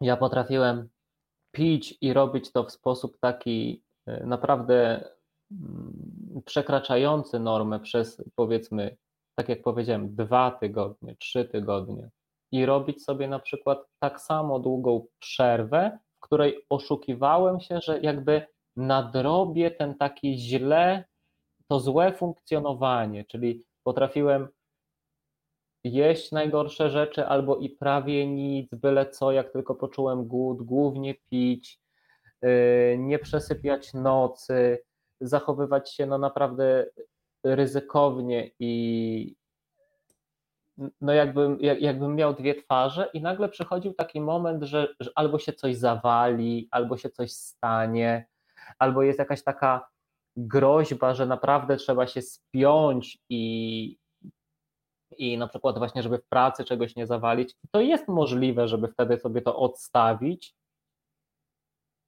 I mówisz sobie, no dobra, no dwa tygodnie, trzy tygodnie, miesiąc, ale to jest to nie, to, to nie, jest, żad, to nie jest żadna trzeźwość. To jest, yy, to jest takie oczekiwanie. Nagrodzę się później, zrobię to, co muszę, żebym mógł potem z powrotem spokojnie pić. Potem Słyszałam sobie... takie brzydkie określenie dupościsk, co? Takie bardzo, wiesz, fizyczne, że za tym nie idzie żadne trzeźwienie myśli, tylko właśnie zatnę się na ten miesiąc, no ale tu się nic no nie tak. zmienia, prawda? No tak jest, dokładnie tak. Kuba, pojawiają się pytania, więc ja już oczywiście Państwa tutaj yy, wprowadzam do naszej rozmowy. Agnieszka, bardzo się cieszę, że jesteś. Mnie nurtuje pytanie, czy jako społeczeństwo nie jesteśmy zbyt wymagający, zbyt mało wyrozumiali wobec alkoholików. Czy nazwałby Pan alkoholizm chorobą? A jeśli tak, to czy mamy prawo oceniać alkoholików? W końcu osobom chorym na depresję nie mówimy weź się w garść, zrób coś z tym. Zresztą, czy alkoholizm nie jest jakąś odmianą depresji? Kuba, jakbyś odpowiedział Pani Agnieszce.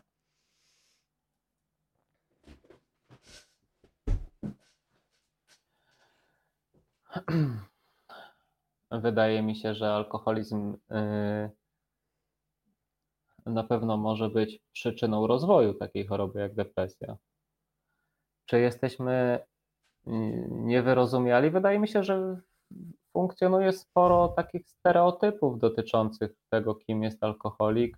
Coraz one są słabsze. Ja się też przekonuję o tym, prowadząc rozmowy na temat książki przecież.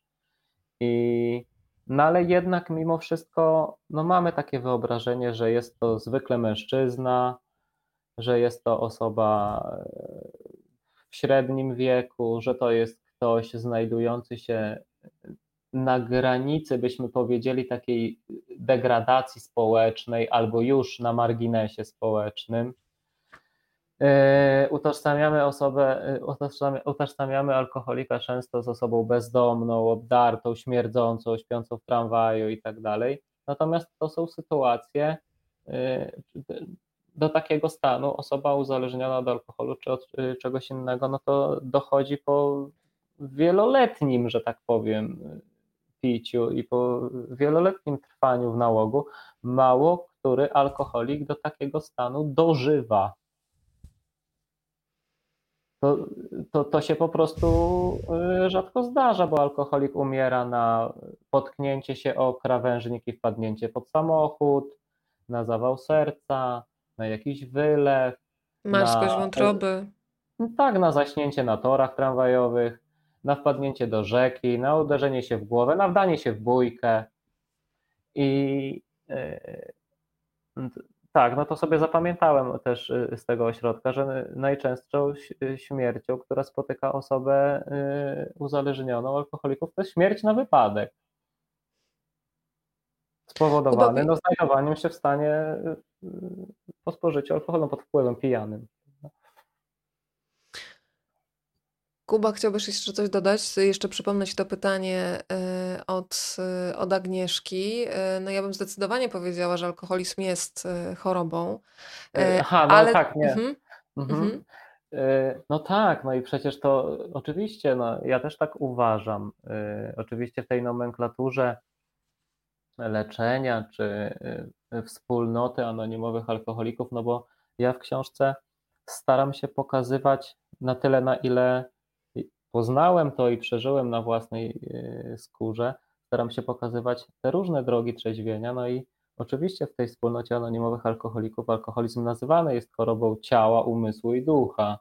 I rzeczywiście można by w to zagadnienie y, wejść głęboko. Ja się tak upieram przy tych emocjach, no ale możemy sobie te emocje zlokalizować gdzie chcemy. No, czy to emocje to jest choroba umysłu, może tego ducha właśnie to są te, to są te nasze, to są te nasze emocje. Pyta, pytałaś mnie też, a to może za chwileczkę. Yy, tak, spożywanie nadmiernych ilości alkoholu prowadzi do zmian w funkcjonowaniu metabolizmu naszego organizmu. Osoba uzależniona od alkoholu to jest osoba, która inaczej metabolizuje te substancje. Ludzki organizm jest w stanie zmetabolizować na dobę 25 mg alkoholu, czyli jedną pięćdziesiątkę wódki, jedno piwo albo lampkę wina, taką nalaną do jednej trzeciej, tak jak się nalewa wino, elegancko. I, yy, i każda dodatkowa ilość alkoholu jest dla ludzkiego organizmu nadużyciem tego organizmu. To jest za dużo i może prowadzić do rozwoju uzależnienia. Kuba, y, bardzo też... Z punktu widzenia fizjologicznego. Ja Ci też bardzo dziękuję za to, że bardzo zwracasz uwagę na słowa w tej książce. Zresztą nic dziwnego, przypomnę Państwu, że nauczyciel języka polskiego e, przed nami. Przypomnij jeszcze, ja już wiem, ale Państwo chyba jeszcze nie wiedzą, jakie klasy uczysz, bo to już są no, tacy młodzi, dorośli ludzie, e, którzy mają swoje poglądy, często bardzo zdecydowane opinie. Które to są klasy? Pierwsza e, liceum, trzecia i czwarta. Mogę jeszcze powiedzieć, zapytałaś wtedy, a teraz tak jestem już trochę spokojniejszy, to już tak y, mi się to wszystko zaczyna układać i tak już wiem, gdzie zrobiłem jakąś lukę i o czym zapomniałem. Mówiłaś o tym też egoizmie, prawda? Mhm. W momencie, w którym ja powiedziałem, że w momencie, w którym przejrzymy się w tych problemach i w tym, że inni mają podobnie. Bardzo często, i to jest też siła oczywiście tej metody leczenia alkoholizmu, metoda trzeźwienia jest, y, jest e, ta koncepcja siły wyższej. To znaczy, osoba uzależniona od jakiejkolwiek substancji przecież bardzo długo utrzymuje, że nie ma żadnego problemu, że ona problem kontroluje. I musi uznać na pewnym etapie leczenia, że jest coś większego i silniejszego od niej, że sobie z czymś nie radzi.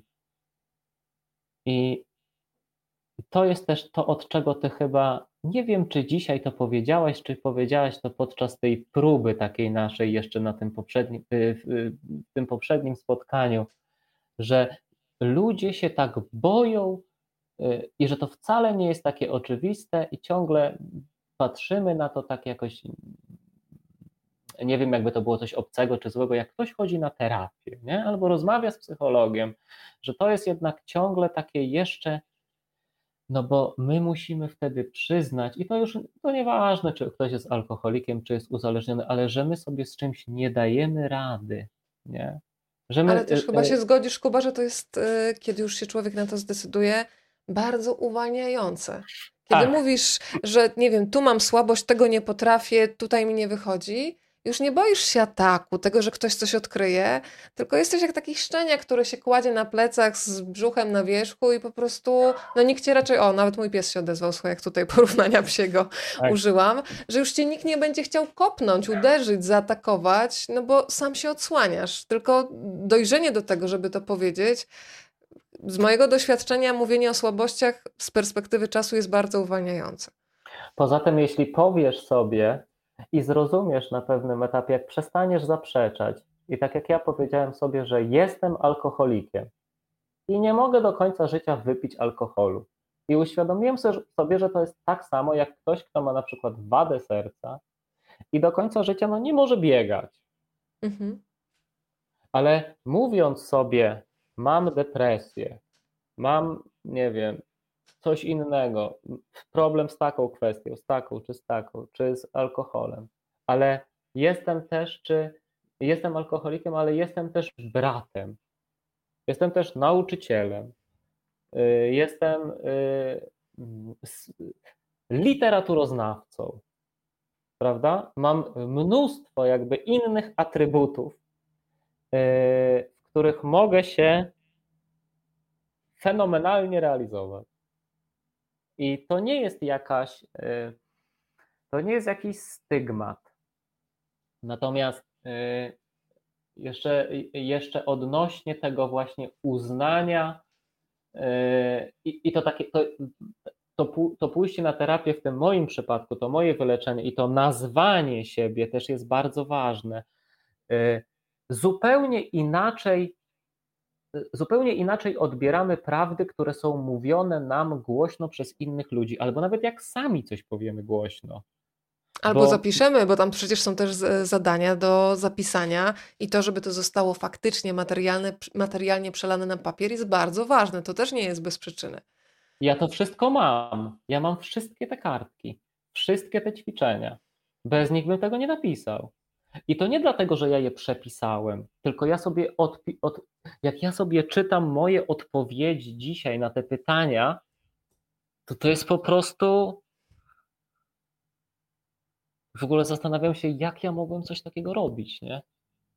Jak to jest możliwe, że w takiej sytuacji coś takiego wpadło mi do głowy?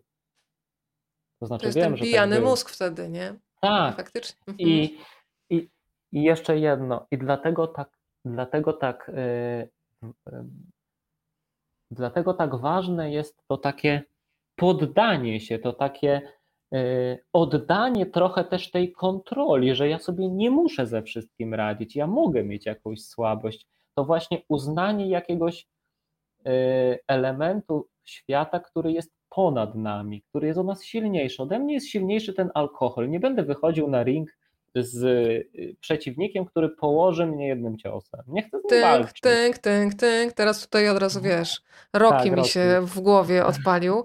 Ale skoro powiedziałeś o tym elemencie takiej też duchowości, o tej sile, która jest wyższa od nas, dla jednych to będzie Bóg, dla innych właśnie jakaś siła, energia, coś, co jest od nas większego.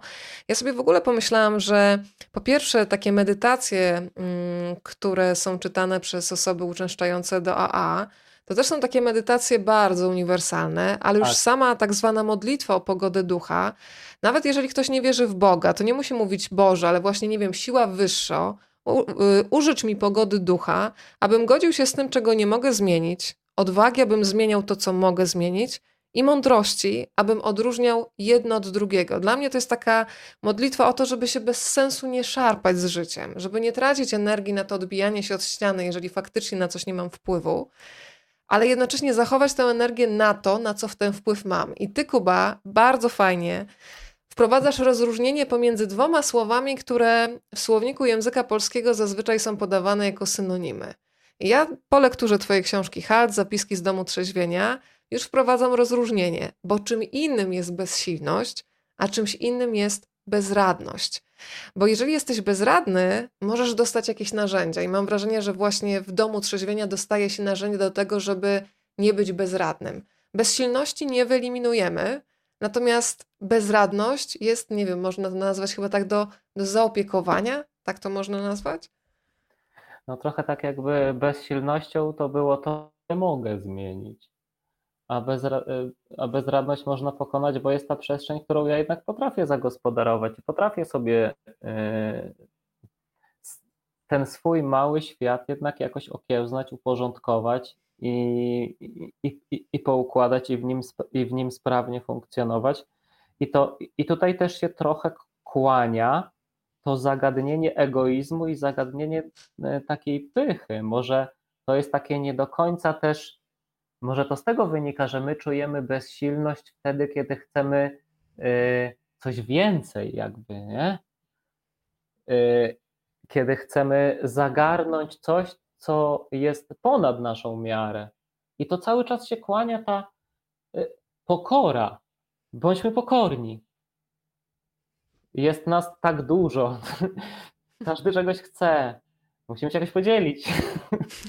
Czasem, głosem, miejscem, tym światem. I, yy, I tak mi teraz to zagrało przy tym, co powiedziałaś, nie? To, ta, ta, ta pokora z tym, z tym uczuciem bezsilności i z bezradności, bo ja nie mam wpływu na to, yy, nie, nie mam wpływu yy, nie wiem, na, na wiele rzeczy, które mnie na przykład bardzo bolą, że, że się dzieją wokół mnie. Yy, no ale jakieś tam małe rzeczy mogę w kierunku poprawy sytuacji, nawet jakieś dłużej robić, prawda? I to jest yy, i to jest to, nie chcę robić jakichś tutaj jakichś porównań znowu, czy, czy, czy, czy, czy, czy wycieczek w jakieś tam jakieś obrazowanie, ale no, to jest chyba dosyć, dosyć czytelne pokora y, trochę nam tę przestrzeń zmniejsza. I to zadanie staje się takie łatwiejsze i takie może, może czasami trzeba, może czasami trzeba przed sobą przyznać, że, że są niektóre zadania ponad naszą miarę. Jest to trudne, ale zdecydowanie do wykonania dla własnego zdrowia, tak bym powiedziała. Jest też takie tak. zdanie, przy którym się zatrzymałam. Mm, to jest opowieść, którą wkładasz w usta jednego z bohaterów książki, który też jest jedną osobą, jedną z osób, która pojawia się w domu trzeźwienia. Człowiek, który teoretycznie, gdybyśmy to tak e, stereotypowo postrzegali, ma wszystko, ale wypowiada takie zdanie: Moje życie stało się nie do zniesienia, ponieważ nie potrafię określić jego celu. E, I powiem ci, że to mnie zatrzymało, bo czasami nie raz, nie dwa łapię się na jakimś takim poczucie bez, poczuciu bez sensu, ale po co to wszystko? Szczególnie kiedy świat przygniata i te wiadomości ze świata no, są takie, że mm, pokazują, że jako ludzie generalizując potrafimy być potworami. I wtedy sobie pomyślałam, że chyba faktycznie sekret życia polega jednak na takiej codziennej krzątaninie, że trzeba mieć jakiś mały cel na ten poniedziałek, na wtorek i naprawdę na nic więcej bo jeżeli nie mam celu, to właśnie nawet tego małego, żeby ugotować dla kogoś zupę, żeby wyjść z psem i zebrać jego świeżą kupę, już powiem tak, wiesz, w bardzo prosty sposób. Moja koleżanka zresztą zawsze powtarza, że ma pewność, że zawsze, zawsze będzie ciepłe. Więc jeżeli nie masz takiego celu, to faktycznie możesz wpaść w taką rozpacz, że po co jest to wszystko. I chyba też na tym opiera się tworzenie takiego planu zdrowienia, że ta taka, no nie wiem, nawet nazwijmy taką księgowość drobna, że my musimy wszystko na początku rozpisać, jest po to, żeby wpaść w jakiś rytm i rutynę, która sprzyja. Bo jeżeli tak. człowiek nie wie, dokąd zmierza, nawet jeżeli tam nigdy nie dotrze, mm, no to jest po prostu zagubiony. to, to, czy to jest bohater, którego wymyśliłeś z opowieści, czy człowiek, którego też poznałeś? E, myślę, że to e, jest po trochę każdy z tych, każda z tych tak. osób. I każdy natomiast, z nas pewnie po drugiej tak, stronie tutaj. Natomiast, natomiast zdecydowanie tak. Tym ostatnim zadaniem, jakie wykonuje się w ośrodku, to jest zadanie wykon wykonania takiego, to zajmuje mnóstwo czasu, wykonania sobie tygodniowego planu trzeźwienia po opuszczeniu ośrodka i trzeba zaplanować sobie 7 dni godzina po godzinie. Od rana do wieczora, do zaśnięcia. W tej oczywiście y, nomenklaturze też możesz, jak zwróciłaś uwagę na te książeczki takie medytacyjne, na te medytacje tak. dla osób uzależnionych. One się nazywają medytacje na każdy dzień, 24 godziny, bo tutaj chodzi tylko o to. Najważniejsze jest dzisiaj. Wytrzymaj ten jeden dzień. Nie pij dziś. Zrób to, zrób to, zrób to. Przeczytaj sobie rano sentencję, jak masz ten dzień przeżyć. Zrób coś dobrego, zrób swoje. Jak ci się nie uda, trudno, zrobisz następnego dnia. Podsumuj sobie, co ci się udało, czego ci się nie udało. Podziękuj samemu sobie, że komu tam dziękujesz za to, że tyle zrobiłeś. Nie karć się za bardzo, że nie wszystko ci wyszło. No i jedź dalej. E, tak, moje życie, dopóki nie poszedłem leczyć się z picia, nie miało żadnego celu, nie miało żadnego sensu. I kiedy szedłem do ośrodka, i nikomu nie powiem teraz, kto zastanawia się na przykład nad tym, czy iść. Nie było we mnie nadziei, że świat będzie po wyjściu z tego ośrodka lepszy, ale nie mógł być już dłużej taki. Jakby nie widziałem, nie potrafiłem sobie wyobrazić, że, że będzie teraz wspaniale, że, że ten miesiąc mnie uzdrowi, że mnie odmieni, że będę. Nie miałem zielonego pojęcia, co będzie. Tak jakbym wszedł do jakiejś, y, miał wejść do jakiejś innej krainy albo do jakiejś szafy i wyjść po drugiej stronie i nie wiem, do jakiego świata wyjdę. Ale byłem na 100% pewny, że w tym nie mogę już siedzieć. W tym już nie wytrzymam. I albo opuszczę go w taką stronę, albo w taką. Więc wolałem spróbować z tym zawalczyć. I dostałem jedną z tych książeczek, o których ty mówiłaś, o tych medytacjach 24 godziny. Wręczył mi ją Krzysiek i napisał mi na wyjście właściciel ośrodka i napisał mi na taką dedykację. E, pierwszy raz dostałem książkę z dedykacją wtedy. E, I napisał mi Jakubie, zastanów się, czy to, co robisz dzisiaj, przybliża cię do tego, co chcesz robić jutro. A ja sobie tą dedykację przeczytałem dopiero wtedy, jak zsiadłem do tego mojego pisania. I sobie powiedziałem, będę pisał teraz. No i no i znalazłem sobie, znalazłem sobie, e, znalazłem sobie cel. Bo ja jestem, byłem takim, może teraz już jest troszkę mniej, troszkę już to jest, bo nie chcę być jakiś taki znowu buńczuczny, czy, bo mam też taką nutę, potrafię w to wpadać, takie, nie chcę niczego udawać, tak mówię szczerze. Ja byłem taki niedojrzały, nie byłem gotowy. Byłem, wydawało mi się, że coś mi się należy, że świat powinien mi, że ktoś mnie oszukał, że to tak nie miało tak wyglądać w tym dorosłym życiu, że ja się tak bardzo staram i nic nie wychodzi z tego. Tak jakbym myślał, żeby się tak wszyscy starali, może by mi tak ktoś pomógł. Może by mnie ktoś tak, yy, może, by, może by mnie ktoś tak poprowadził chwilę. Może by mnie ktoś przepisał trochę kasy na przykład. Może by się coś takiego wydarzyło, żebym miał trochę łatwiej. Ale to się nie wydarzy. Albo jakby uzmysłowiłem sobie, że całe to życie jest jedyną osobą, której zależy tak naprawdę na tym, jak to moje życie wy, będzie wyglądać, jestem tylko ja i wyłącznie ja. I to ja muszę to wszystko zrobić. To ja muszę to wszystko zrobić dla siebie. I inaczej. Yy... I to nie jest takie egoistyczne, że ktoś nie może lepiej i tak dalej, i tak dalej. Ale paradoksalnie to takie uznanie słabości mojej były jednocześnie tą siłą. Y, to nie jest takie, że ja w tym sensie, że będę teraz dążył tylko i wyłącznie do jakiejś samorealizacji. Nie do końca. Zobaczyłem wreszcie, to nie jest tak, że uznałem siebie za kogoś, komu się coś należy. Ja wreszcie uznałem, że nie jestem gorszy niż inni. Ja się tak zawsze czułem. Zawsze. Do każdej czynności podchodziłem, jakbym był egzaminowany. Ja się dopiero teraz, wiesz, jak ja się stresowałem dzisiaj? Ja się dopiero teraz uwalniam, nie? Ja bym teraz mógł mówić. Teraz jestem spokojny. Ojejku, nie słyszę cię. Ja już wiem dlaczego. To, to, to była moja wina, że nie słyszałaś, ale już A słyszysz. Chciałam tylko... mikrofon. Tak, wyłączyłam z mikrofon, ponieważ jechała z oknem karetka i nie chciałam Państwu tutaj tych dźwięków bardzo natarczywych wpuszczać do mieszkania. Natomiast ja też się, e, Kuba, e, stresowałam, ale to już wypuściliśmy i cały czas jeszcze rozmawiamy, więc spokojnie, zdążą jeszcze ważne słowa wybrzmieć. E, padło jeszcze pytanie od Pani Małgosi.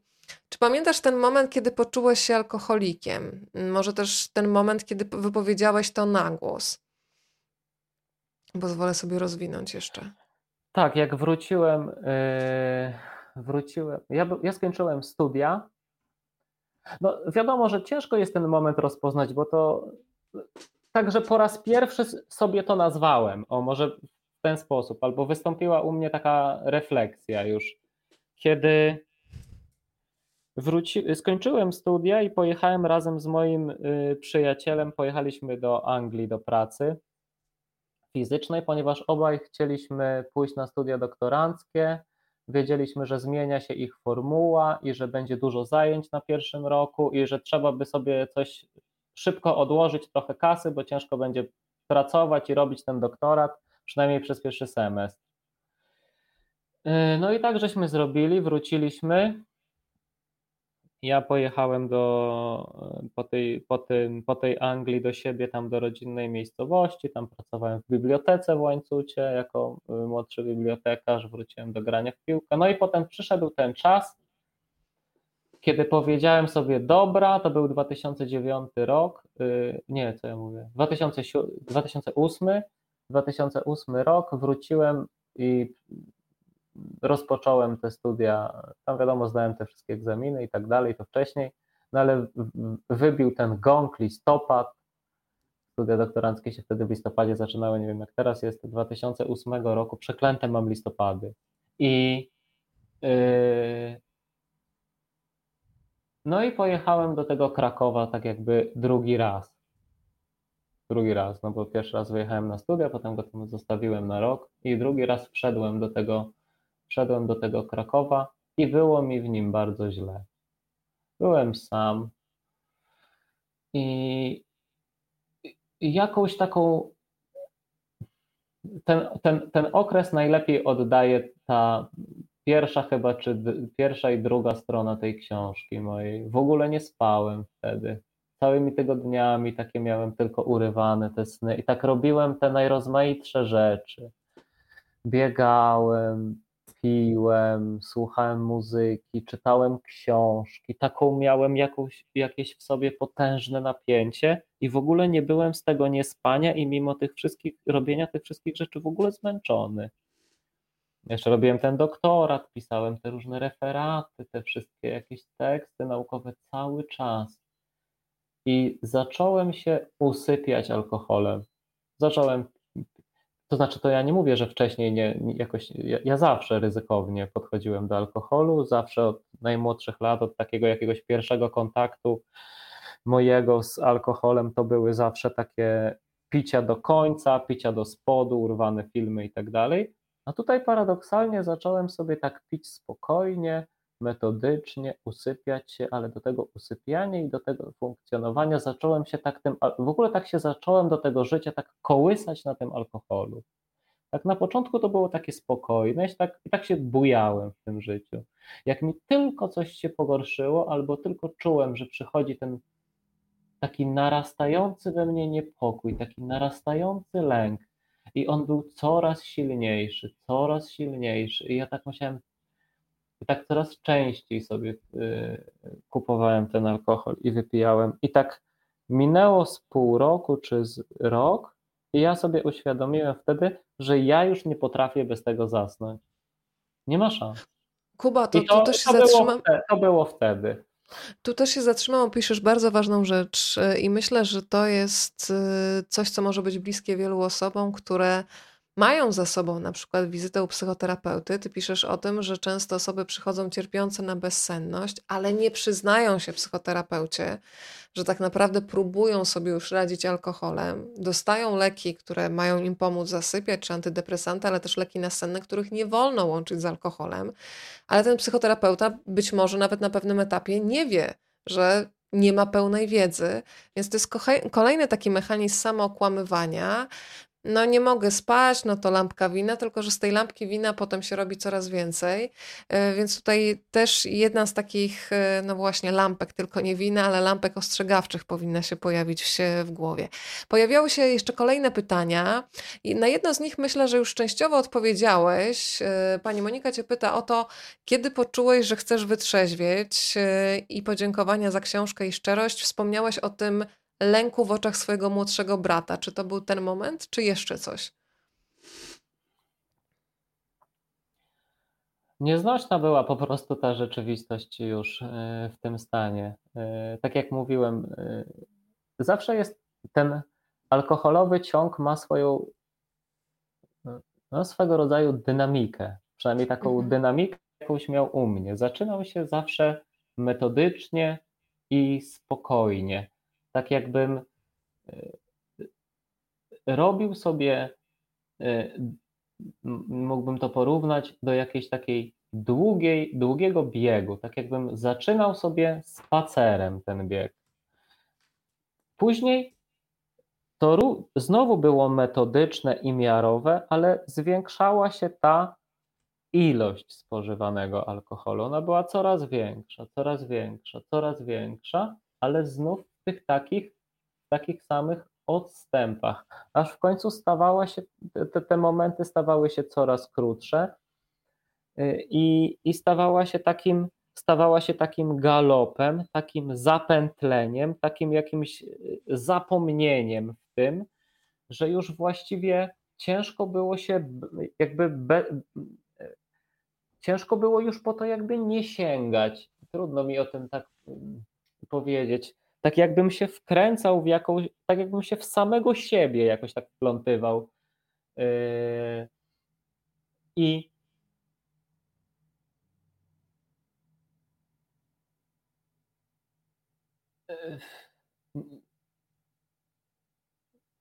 później jakby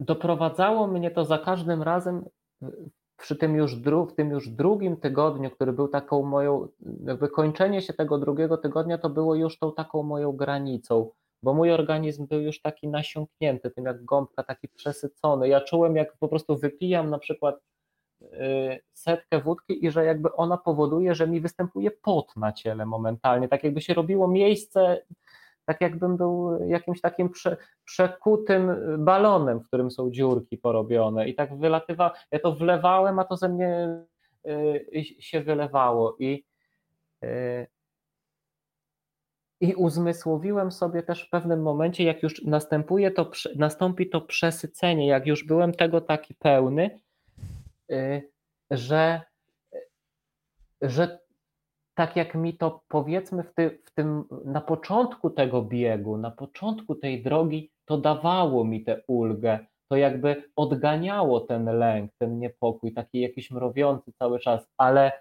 y, w pewnym momencie, jak już było tego tak dużo, to ja zauważyłem, że to jest w ogóle nieskuteczne. Że... No chyba pani Agnieszka się wbija też z pytaniem, które y, gdzieś w tę twoją narrację się wplata. Czy alkoholik kiedykolwiek czuje się szczęśliwy? A może raczej czy czuje się dobrze choć przez moment? I chodzi o, ten, o tę chwilę, kiedy się napije. Czy od razu, yy, kiedy znowu sięga po wódkę, po piwo, po jakikolwiek alkohol, pojawia się uczucie porażki, przegranej wstydu, czy chociaż przez chwilę jest jakieś poczucie, może nawet iluzja szczęścia? To znaczy, to chyba zależy, jakie jest to, y, jest ta, jak, jak, jaki jest ten moment świadomości, prawda? No bo jeśli mhm. tu mówimy o takiej sytuacji, w której ktoś zakłada na przykład i y, chce przestać, chce się leczyć, y, albo chce sobie zrobić tę przerwę i jakby pokonuje go ta potrzeba picia, no to, no to oczywiście ta taka ulga w postaci ukojenia nerwów, ulga w postaci tak, zatrzymania, takiego roztargnienia, takiej, nie, takie, takiego rozproszenia i, i takie scalenie i też takie ukojenie trochę też tych dolegliwości fizycznych jest takie y, obezwładniające, takie ekstatyczne wręcz. To, co mówiłeś, takie no, demoniczne, nie, takie, prawda? To, tak. I y, i, i to daje to, tę równowagę. No, y, oczywiście, przecież ja mogę nawet to pokazać, powiedzieć w taki sposób, że ja na przykład to, miałem takie, y, ro, robiłem sobie, chciałem sobie ten stan podkręcić, więc na przykład y, specjalnie nie piłem dłuższy czas, specjalnie sobie prze, przeciągałem wypicie tej y, konkretnej porcji alkoholu i na przykład wchodziłem do knajpy, zamawiałem sobie trzy powiedzmy wódki i, i już miałem taką, już, już, już jak one już stały na tej ladzie, to ja już byłem spokojny. Bo ja już wiedziałem, że już tego nikt nie zabierze i jeszcze było we mnie to oczekiwanie. Zawsze mnie swędziały wtedy zęby, dziąsła i mhm. jeszcze sobie tak to przeciągałem. Wychodziłem do toalety, a to jeszcze porozmawiałem z kimś, a to jeszcze rzuciłem jakiś taki durny, zaczepny komuś tekst, żeby jeszcze sobie te emocje podkręcić i dopiero później wypijałem, tak jakby czekało to na mnie, tak sobie odwlekałem ten moment przyjemności. Fantastycznie to, choć jest to straszne, pokazuje Janusz Gajos w żółtym szaliku, jak sobie zamawia w restauracji setkę wódki. Przecież on jest w siódmym niebie. Tak, Jak... tak.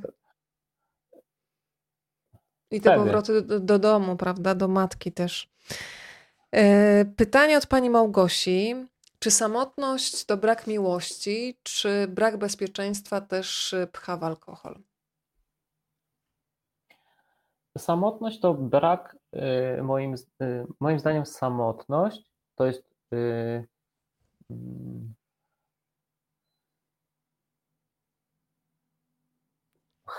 chcę to dobrze sformułować. Samotność to jest y, nieodczuwanie, bez względu na to, czy ono jest racjonalne, czy nie, zwykle pewnie nie, bycia przydatnym. Ja tak to czuję. Jeśli mhm. nie czuję, że y, moje jakby istnienie jest jakby bezwarunkowo cokolwiek bym nie robił dla kogoś niezbędne, konieczne, to czuję się samotny. Jakby chcę być przez kogoś chciany. Nie na poziomie jakimś takim fizycznym, na poziomie takim y, y, towarzystwa, tak jakby. Dlatego chyba mamy tych naszych przyjaciół, prawda? Bo oni mają taką bezwarunkową, tych ludzi nazywamy chyba przyjaciółmi, którzy mają bezwarunkową potrzebę przebywania z nami bez powodu. I jeszcze mi się jedno przypomniało, jak mówiłaś o tym odczuwaniu szczęścia w dzieciństwie, bo to by było podobne, bo my z nimi wtedy mieliśmy takie, nie? To byli wszyscy przyjaciele. Tak. I jeszcze sobie przypomniałem, bo teraz yy, a propos tego, to znaczy to jest to, to samo przypomnienie, tylko ono jest rozbudowane. Yy, mam dwudziestolecie matury teraz, w tym roku i, i, i, ucz, i, i zrobiła klasa tą taką grupę na Facebooku, na Messengerze. Tak. W ogóle nie mam, jak patrzę jak to, to, to wspólne przeżywanie pozytywnych emocji w tym młodym czasie, chociaż już nie takim młodym wtedy, nie 19 lat. Mhm. Ja w ogóle, żeby oni w ogóle byli jacyś inni niż wtedy. Nawet te, te, te, ta relacja jest tak jakby minęło, no miałaś dość, no wiesz, tak z tymi tak. przyjaciółmi z podstawówki na przykład. No to przecież jak ja bym spotkał teraz kolegę z podstawówki, to rozmawiałbym z nim dokładnie tak samo, jakbym go wczoraj się z nim rozstał. Bez względu na to, no bo też przeżyłem wiele takich y, sytuacji ostatnio, też y, dużo więcej się do mnie osób odzywa niż wcześniej teraz. Kuba, powodów. ustaliliśmy, możemy powiedzieć, poza, poza anteną, jeżeli mogę nazwać tak internetową przestrzeń, że ja pracowałam jeszcze w rzeszowskich czasach z Ewą, z którą ty chodziłeś do jednej klasy i okazało się dzisiaj, że znowu ten świat jest bardzo mały. Tak, i Ewa też będzie na zjeździe maturzystów. A teraz ją namawiam, namawiam ją, żeby poprowadziła spotkanie autorskie w Rzeszowie. No to chyba się nie da Może długo się... namawiać. A to takie formalności bardziej chyba, czy się uda ustalić różne takie. To e, dajcie znać, może ja akurat wtedy będę u rodziców, to z przyjemnością y, was odwiedzę i wyściskam. 19 Kuba, maja. 19 maja, no to słuchaj, zapisujemy. Kuba, to ja mam teraz pytanie jeszcze o dwie rzeczy i Państwo, jeżeli macie pytanie, to to jest ostatni, słuchajcie, moment, żeby je zadać. Przy okazji będę mieć książkę, która będzie szukać dobrego domu, oczywiście książka Halt, zapiski z domu trzeźwienia. Jeżeli ktoś ma ochotę taki dom dać książce Jakuba Zająca, to można to zrobić. Proszę wpisać hashtag y, rozmawiam, bo lubię pod y, transmisją na profilu rozmawiam, bo lubię. Pozdrawiamy też wszystkich, którzy nas oglądają na profilu Wielkie Litery, czyli Twojego wydawcy.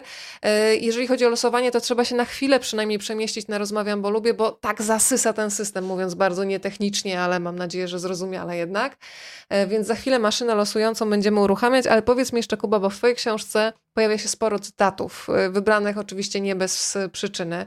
Pojawia się i Dostojewski, i Brzozowski, i Kawka, i Biblia. Który z tych tekstów jakoś jest tak mocno w tobie osadzony z różnych względów. Gdybyś miał wybrać jednego z tych twórców, których na przykład teraz wymieniłam, e, myślałam o Brzozowskim, o Kawce, o Dostojewskim, e, to który ci jakoś tak najmocniej towarzyszy przez lata? To, yy, to inny. No to dajesz. Innego. Jasne.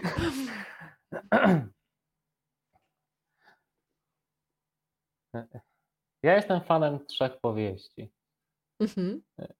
To znaczy, jestem fanem wielu e, książek i wielu autorów, natomiast trzech powieści w szczególności i nie mam żadnego problemu z ich wskazaniem.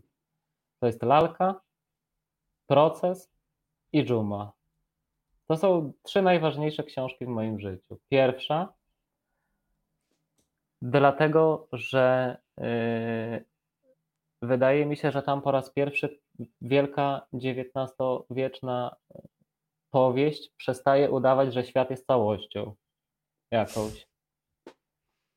U Kawki z, tej, z tego e, rozpadu pozostaje już tylko ciemność, strach i pułapka, z której nie ma wyjścia. I to taka pułapka właściwie zinterioryzowana, że tak powiem. Mhm.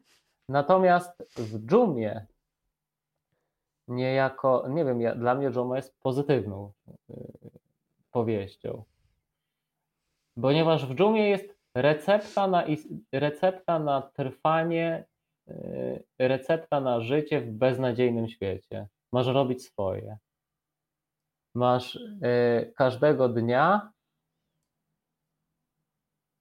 choćby nie czekała cię za to żadna nagroda, yy, choćbyś yy, wrzucony został w ciemność i w ku ciemności zmierzał, to twoim jako człowieka obowiązkiem jest żyć tak, jak chciałbyś, żeby inni żyli.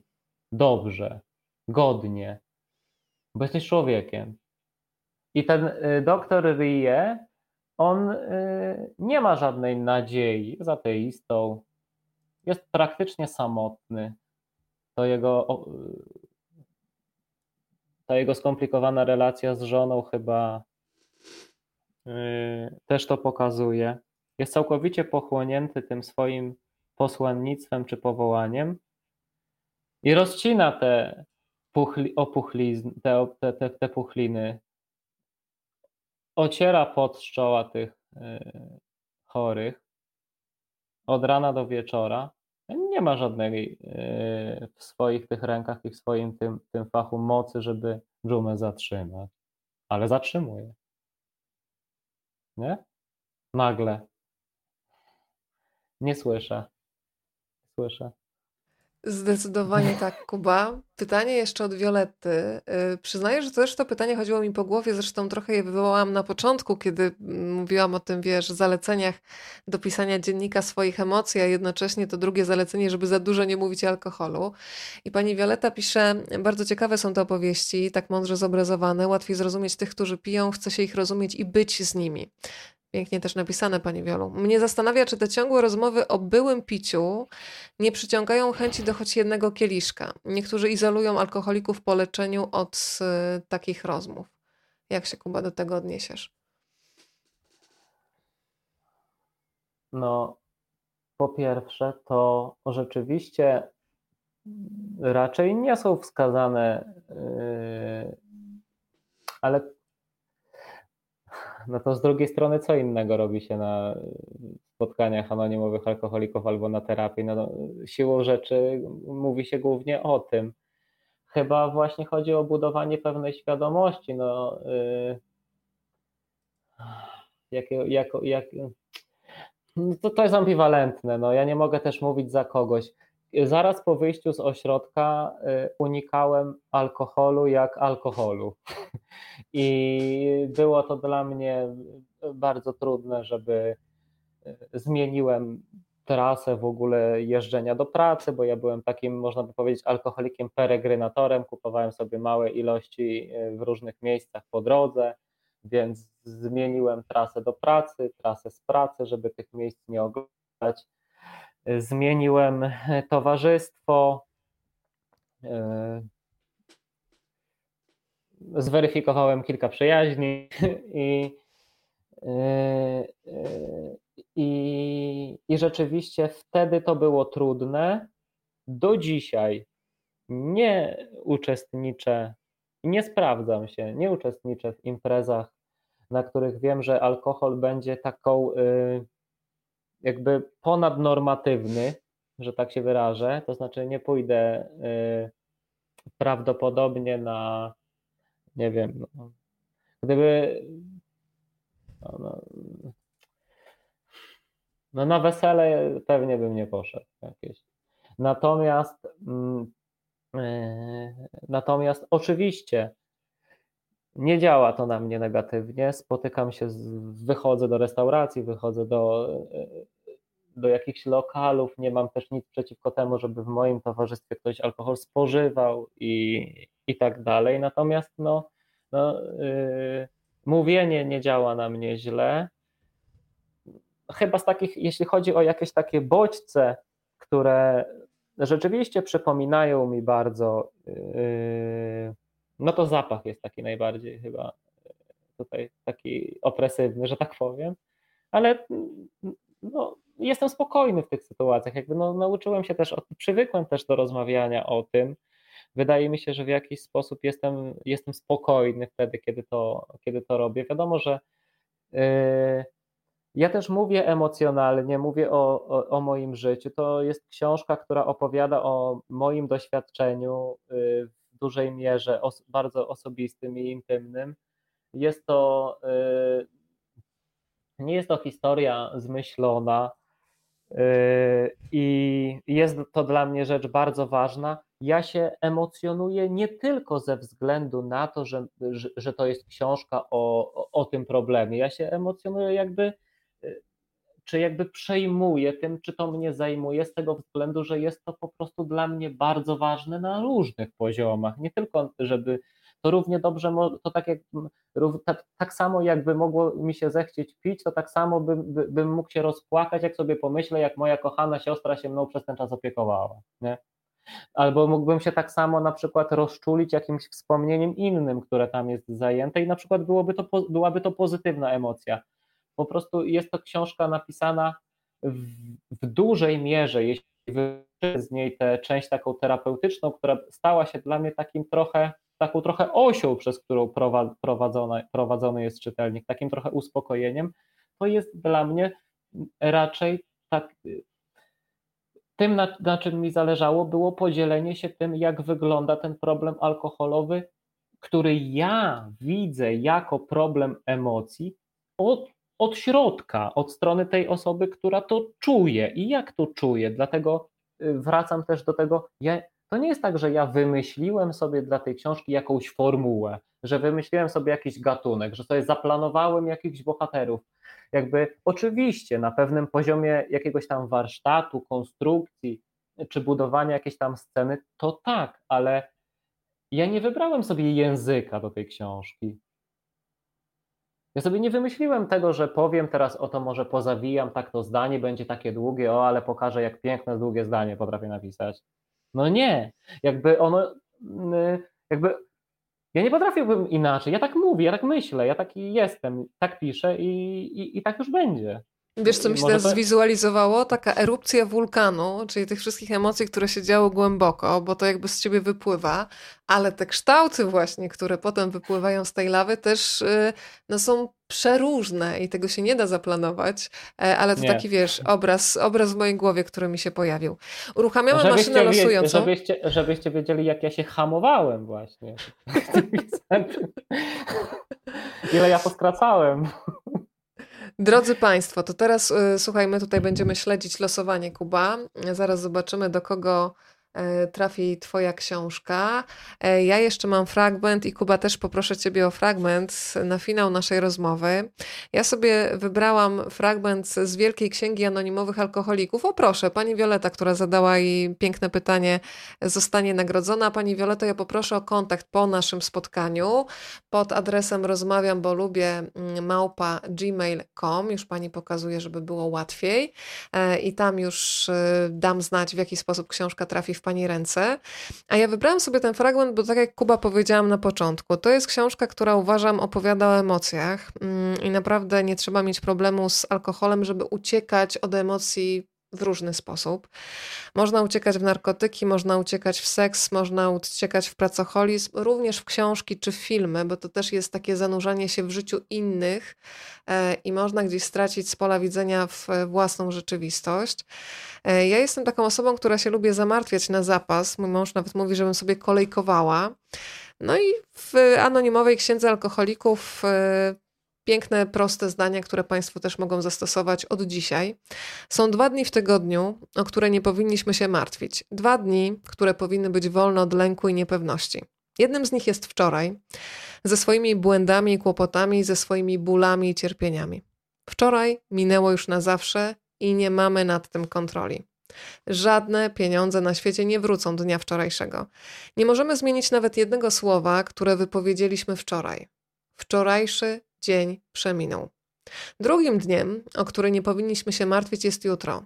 Z możliwością niepowodzeń i ciężarów, z wieloma przyrzeczeniami i słabym ich dotrzymywaniem. Dzień jutrzejszy jest również poza zasięgiem naszej kontroli. Słońce dnia jutrzejszego wzejdzie w blasku albo spoza chmur, ale wzejdzie. Dopóki to nie nastąpi, dzień jutrzejszy nie należy do nas. Pozostaje nam tylko jeden dzień dzisiaj. Każdy człowiek jest zdolny staczać bitwy jednego dnia. Tylko wtedy, kiedy dodamy ciężary tych dwóch strasznych wieczności, dnia wczorajszego i dnia jutrzejszego, możemy się załamać. Nie przeżycia dzisiejszego dnia doprowadzają człowieka do utraty rozsądku, ale wyrzuty sumienia i rozgoryczenie za coś, co stało się wczoraj, i lęk przed tym, co może przynieść jutro. Dlatego więc żyjmy jednym dniem. E, ja ze swojej strony, Kuba, e, zanim wybrzmią Twoje najważniejsze słowa na finał, chciałam podziękować i Tobie, i wszystkim, którzy dzisiaj byli razem z nami, bo dla mnie to było takie stuprocentowe zanurzenie się w tej rozmowie e, i w tym byciu tu i teraz, za co Ci dziękuję. Mm, ten fragment, który chyba przeczytasz, bo mi powiedziałeś mm, podczas próby, który wybierzesz, chyba że zmieniłeś, też sobie tutaj podkreśliłam, więc bardzo się cieszę, że emocjonalnie też zadrgało to, co wybrałeś.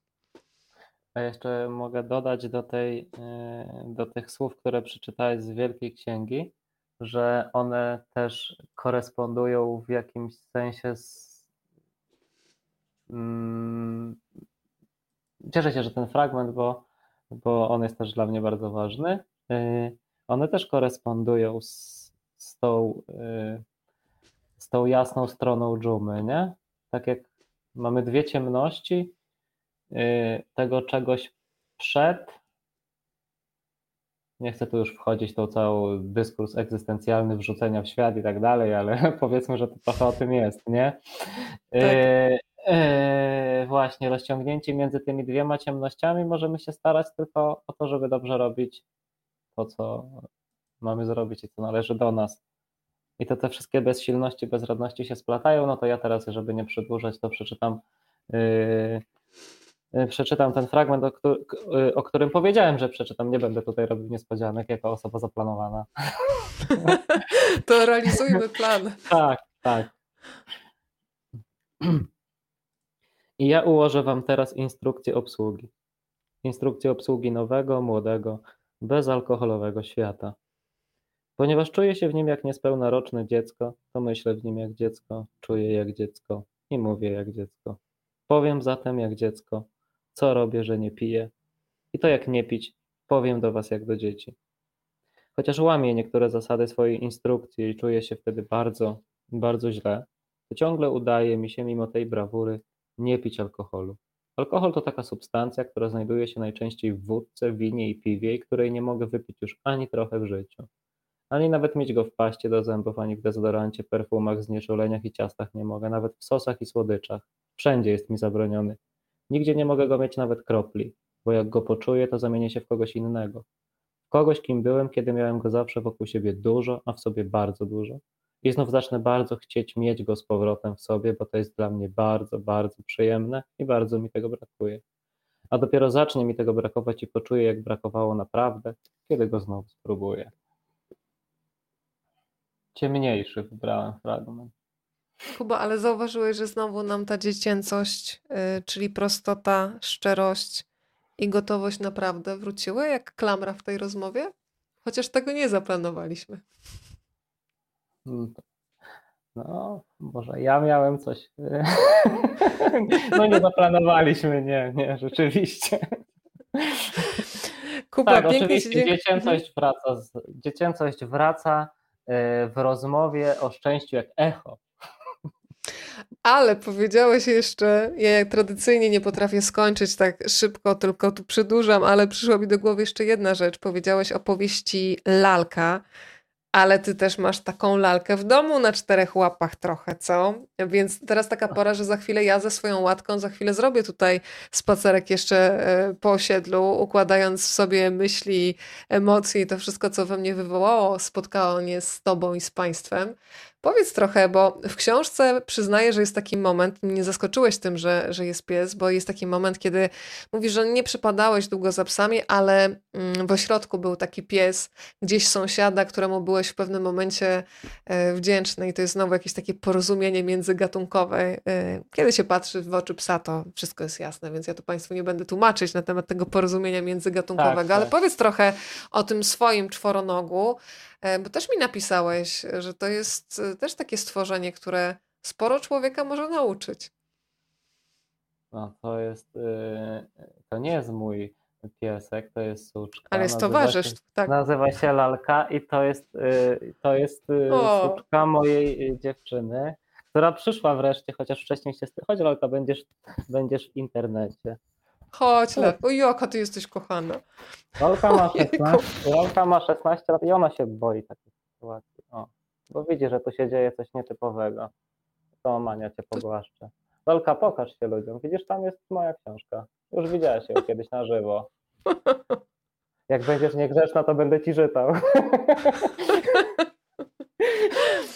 Ale widziałam, że lalka cię kibicuje podczas pompek. Chyba dzisiaj nawet na Instagramie widziałam, że ona bardzo tam dba o to, o formę. Tak, w ten sposób uczę ją liczyć do 50. Słuchaj, dziękuję Wam z całego serca. Mentalnie macham ogonem po takim wieczorze z Państwem, z Jakubem Zającem. uspokoiła się. Bardzo Ci dziękuję. Dziękuję ja jeszcze serdecznie. Państwa e, zaproszę na jutro. Jutro będzie jeszcze przed nami premiera online w Empiku. Gościem wieczoru będzie Robert Małecki. Porozmawiamy o jego dziesiątej książce, już zatytułowanej Wstyd. E, spotkanie się rozpocznie o godzinie 18 na facebookowym profilu Rozmawiam, bo lubię. Będzie można śledzić to spotkanie, ale też e, udostępnię u siebie, więc jeżeli ktoś mm, chciałby dołączyć, to oczywiście zapraszam. A teraz już życzę pięknej, spokojnej nocy. Tutaj jeszcze komplementy dla lalki. E, I Państwo sugerują, żebyśmy pomachali ogonami razem. Ja mentalnie macham ogonem, więc wysyłam całą moc dobrych myśli, Kuba, do Ciebie, e, do wielkiej litery, do Twojego wydawcy i wszystkich, którzy dzisiaj byli razem z nami. Dobrej nocy, bardzo Ci dziękuję. Bardzo dziękuję. E, czuję się wyróżniony. Ja również podzielimy się tym, żebyś nie zabrał wszystkiego dla siebie. Dziękuję Ci bardzo. Dziękuję. Dobrej nocy.